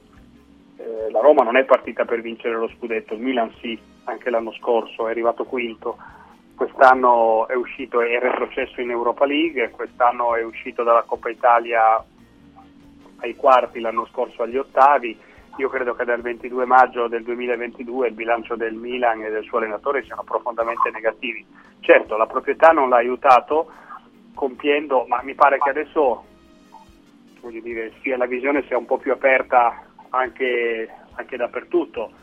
Eh, sorprendersi che il Milan abbia fatto sei acquisti da 20 milioni eh, che si chiamano investimenti nella speranza di, di, indovinarli, di azzeccarli, di rifare dei tonali e come dire, quando sarebbe stato più importante prendere il centravanti che avrebbe risolto i problemi e che avrebbe posto Giroud nel suo posto, cioè a 37 anni devi fare la riserva di uno di 25 e invece il Milan è andato a cercare il vice Giroud. Ecco, quello è uno degli errori, ma poi ci sono tutti gli errori, l'applicazione quotidiana, settimanale che viene fatta, che viene fatta sul campo. Per Eh, certo. cui io penso che dietro, dietro i problemi del Milan eh, ci siano sostanzialmente colpe di tutti, ma l'allenatore è il primo colpevole, non si può mandare via la proprietà. Eh, Xavier, ti chiedo proprio in 30 secondi una fotografia veloce del Milan perché poi abbiamo le martingale, ci fermiamo? Ma guarda, io penso che eh, il futuro di Pioli si deciderà anche sulla base del risultato finale in campionato, ovvero se taglierà il traguardo che la proprietà ha indicato all'inizio della stagione, la qualificazione alla prossima Champions League. Dopodiché c'è l'Europa League che offre un'occasione di riscatto europeo, sebbene la delusione per l'eliminazione dalla Champions sia tuttora presente ai vertici societari. Come per la Roma, questa è una partita che, se non decisiva, sicuramente molto importante per il futuro. Eh sì. Allora andiamo con le martingale. Prima di salutarvi, eh, ripartiamo proprio da Xavier Jacobelli. Cominciamo Prego. con Napoli Salernitana. Xavier. X. Monza Inter. 2. Lazio Lecce. 1. Fiorentina Udinese. 1. Milan Roma. X. Atalanta Frosinone. 1. E Juventus Sassuolo. 1. Grazie a Xavier Jacobelli. Ciao Grazie a Xavier. voi, buona giornata. A più tardi, grazie. Andiamo da Furio Focolari. Furio, Napoli Salernitana. X. Monza Inter. 2. Lazio Lecce. 1. Fiorentina Udinese. 1. Milan Roma. X. Atalanta Frosinone 1. e Juventus Sassuolo. 1. Grazie Furio, a più tardi. Ciao, Un abbraccio. Grazie. Stefano Agresti, Napoli Salernitana. Monza Inter. X. Lazio Lecce. Fiorentina Udinese. Milan Roma. 1. Atalanta Frosinone. 1. Juventus Sassuolo. 1. Grazie Stefano. A Ciao, più tardi. Ciao, ciao. Stefano. Andiamo da Gianni Visnadi. Gianni, Napoli Salernitana. 2. Oh, Monza Inter. 2. Lazio Lecce. 1. Fiorentina Udinese. 1. Milan Roma. 1. Atalanta Frosinone. 1. Juventus Sassuolo. 2. Grazie Gianni, grazie a Gianni Visnadi. Eh, se esce la martingala di Gianni, eh, tanta roba. Ha messo il 2 alla Juve, il 2 al Napoli Salernitana. Vedo che il Napoli non ha molto i favori del pronostico, No, quindi infatti. nel pomeriggio bisognerà tornarci sul Napoli per capire che sta succedendo da quelle parti. Allora siamo ai saluti, caro Francesco. Tra poco c'è la pulce il prof, anzi subito, poi Subito, Borgonovo, subito, direttore, Tutto, poi tutto. buongiorno, poi Francesco Vergovic. Benissimo, tra poco loro, poi lo sport, ovviamente tutte le altre cose. Mi raccomando, buon weekend. Eh. Buon weekend a tutti, eh, mi raccomando. Grazie Ciao. Francesco. Ehi, prof Michetti, che facciamo oggi? Quello che facciamo tutti i giorni, Pulce. Tentiamo di informare il mondo. La gente è tanto esasperata, la vita è complicata. Ora però c'è la pulce con il prof, prof, prof, prof. Prof Michetti lo diceva il giudice Borsellino. parlate della mafia, parlatene alla radio, in televisione, sui giornali, però parlatene. E allora eccomi qua, mi veniva un dubbio. Ma il pizzo, la tangente che viene chiesta ai poveri negozianti, è un reato di mafia? Non propriamente, Pulce. Minacciare i commercianti per farsi corrispondere somme di denaro, diciamo a titolo di regalo, configura il reato di estorsione che può essere compiuto da chiunque. Consideri comunque che l'aggravante sull'uso del metodo mafioso può essere applicata anche a carico di soggetti che non fanno parte dell'associazione tipo mafioso, ma che si comportino come tali. Interessante, mi viene un dubbio. Ma se il negoziante non si spaventa ed anzi provoca il delinquente e d'accordo con le forze dell'ordine gli consegna i soldi per farlo arrestare, diciamo che fa quello che chiamano agente provocatore, c'è anche lì il reato? Certo, Pulce, la Cassazione è chiara. Si ha la consumazione del delitto di estorsione e quindi c'è il reato quando la cosa estorta venga consegnata all'estorsore. In questo caso, con la presenza delle forze dell'ordine, c'è anche il vantaggio che l'intervento della polizia consenta di provvedere immediatamente all'arresto dell'estorsore ed alla restituzione del bene all'avente diritto. Ottimo, quindi ricapitolando per i delinquenti in giro, mafioso o non mafioso, provocato o non provocato, ed anche il cane sciolto che millanta di essere vicino a mafiosi, finisce al fresco! Pulce, sa cosa diceva Giovanni Falcone? Se vogliamo combattere efficacemente la mafia, non dobbiamo trasformarla in un mostro, né pensare che sia una piovra o un cancro. Dobbiamo soltanto riconoscere che ci rassomiglia.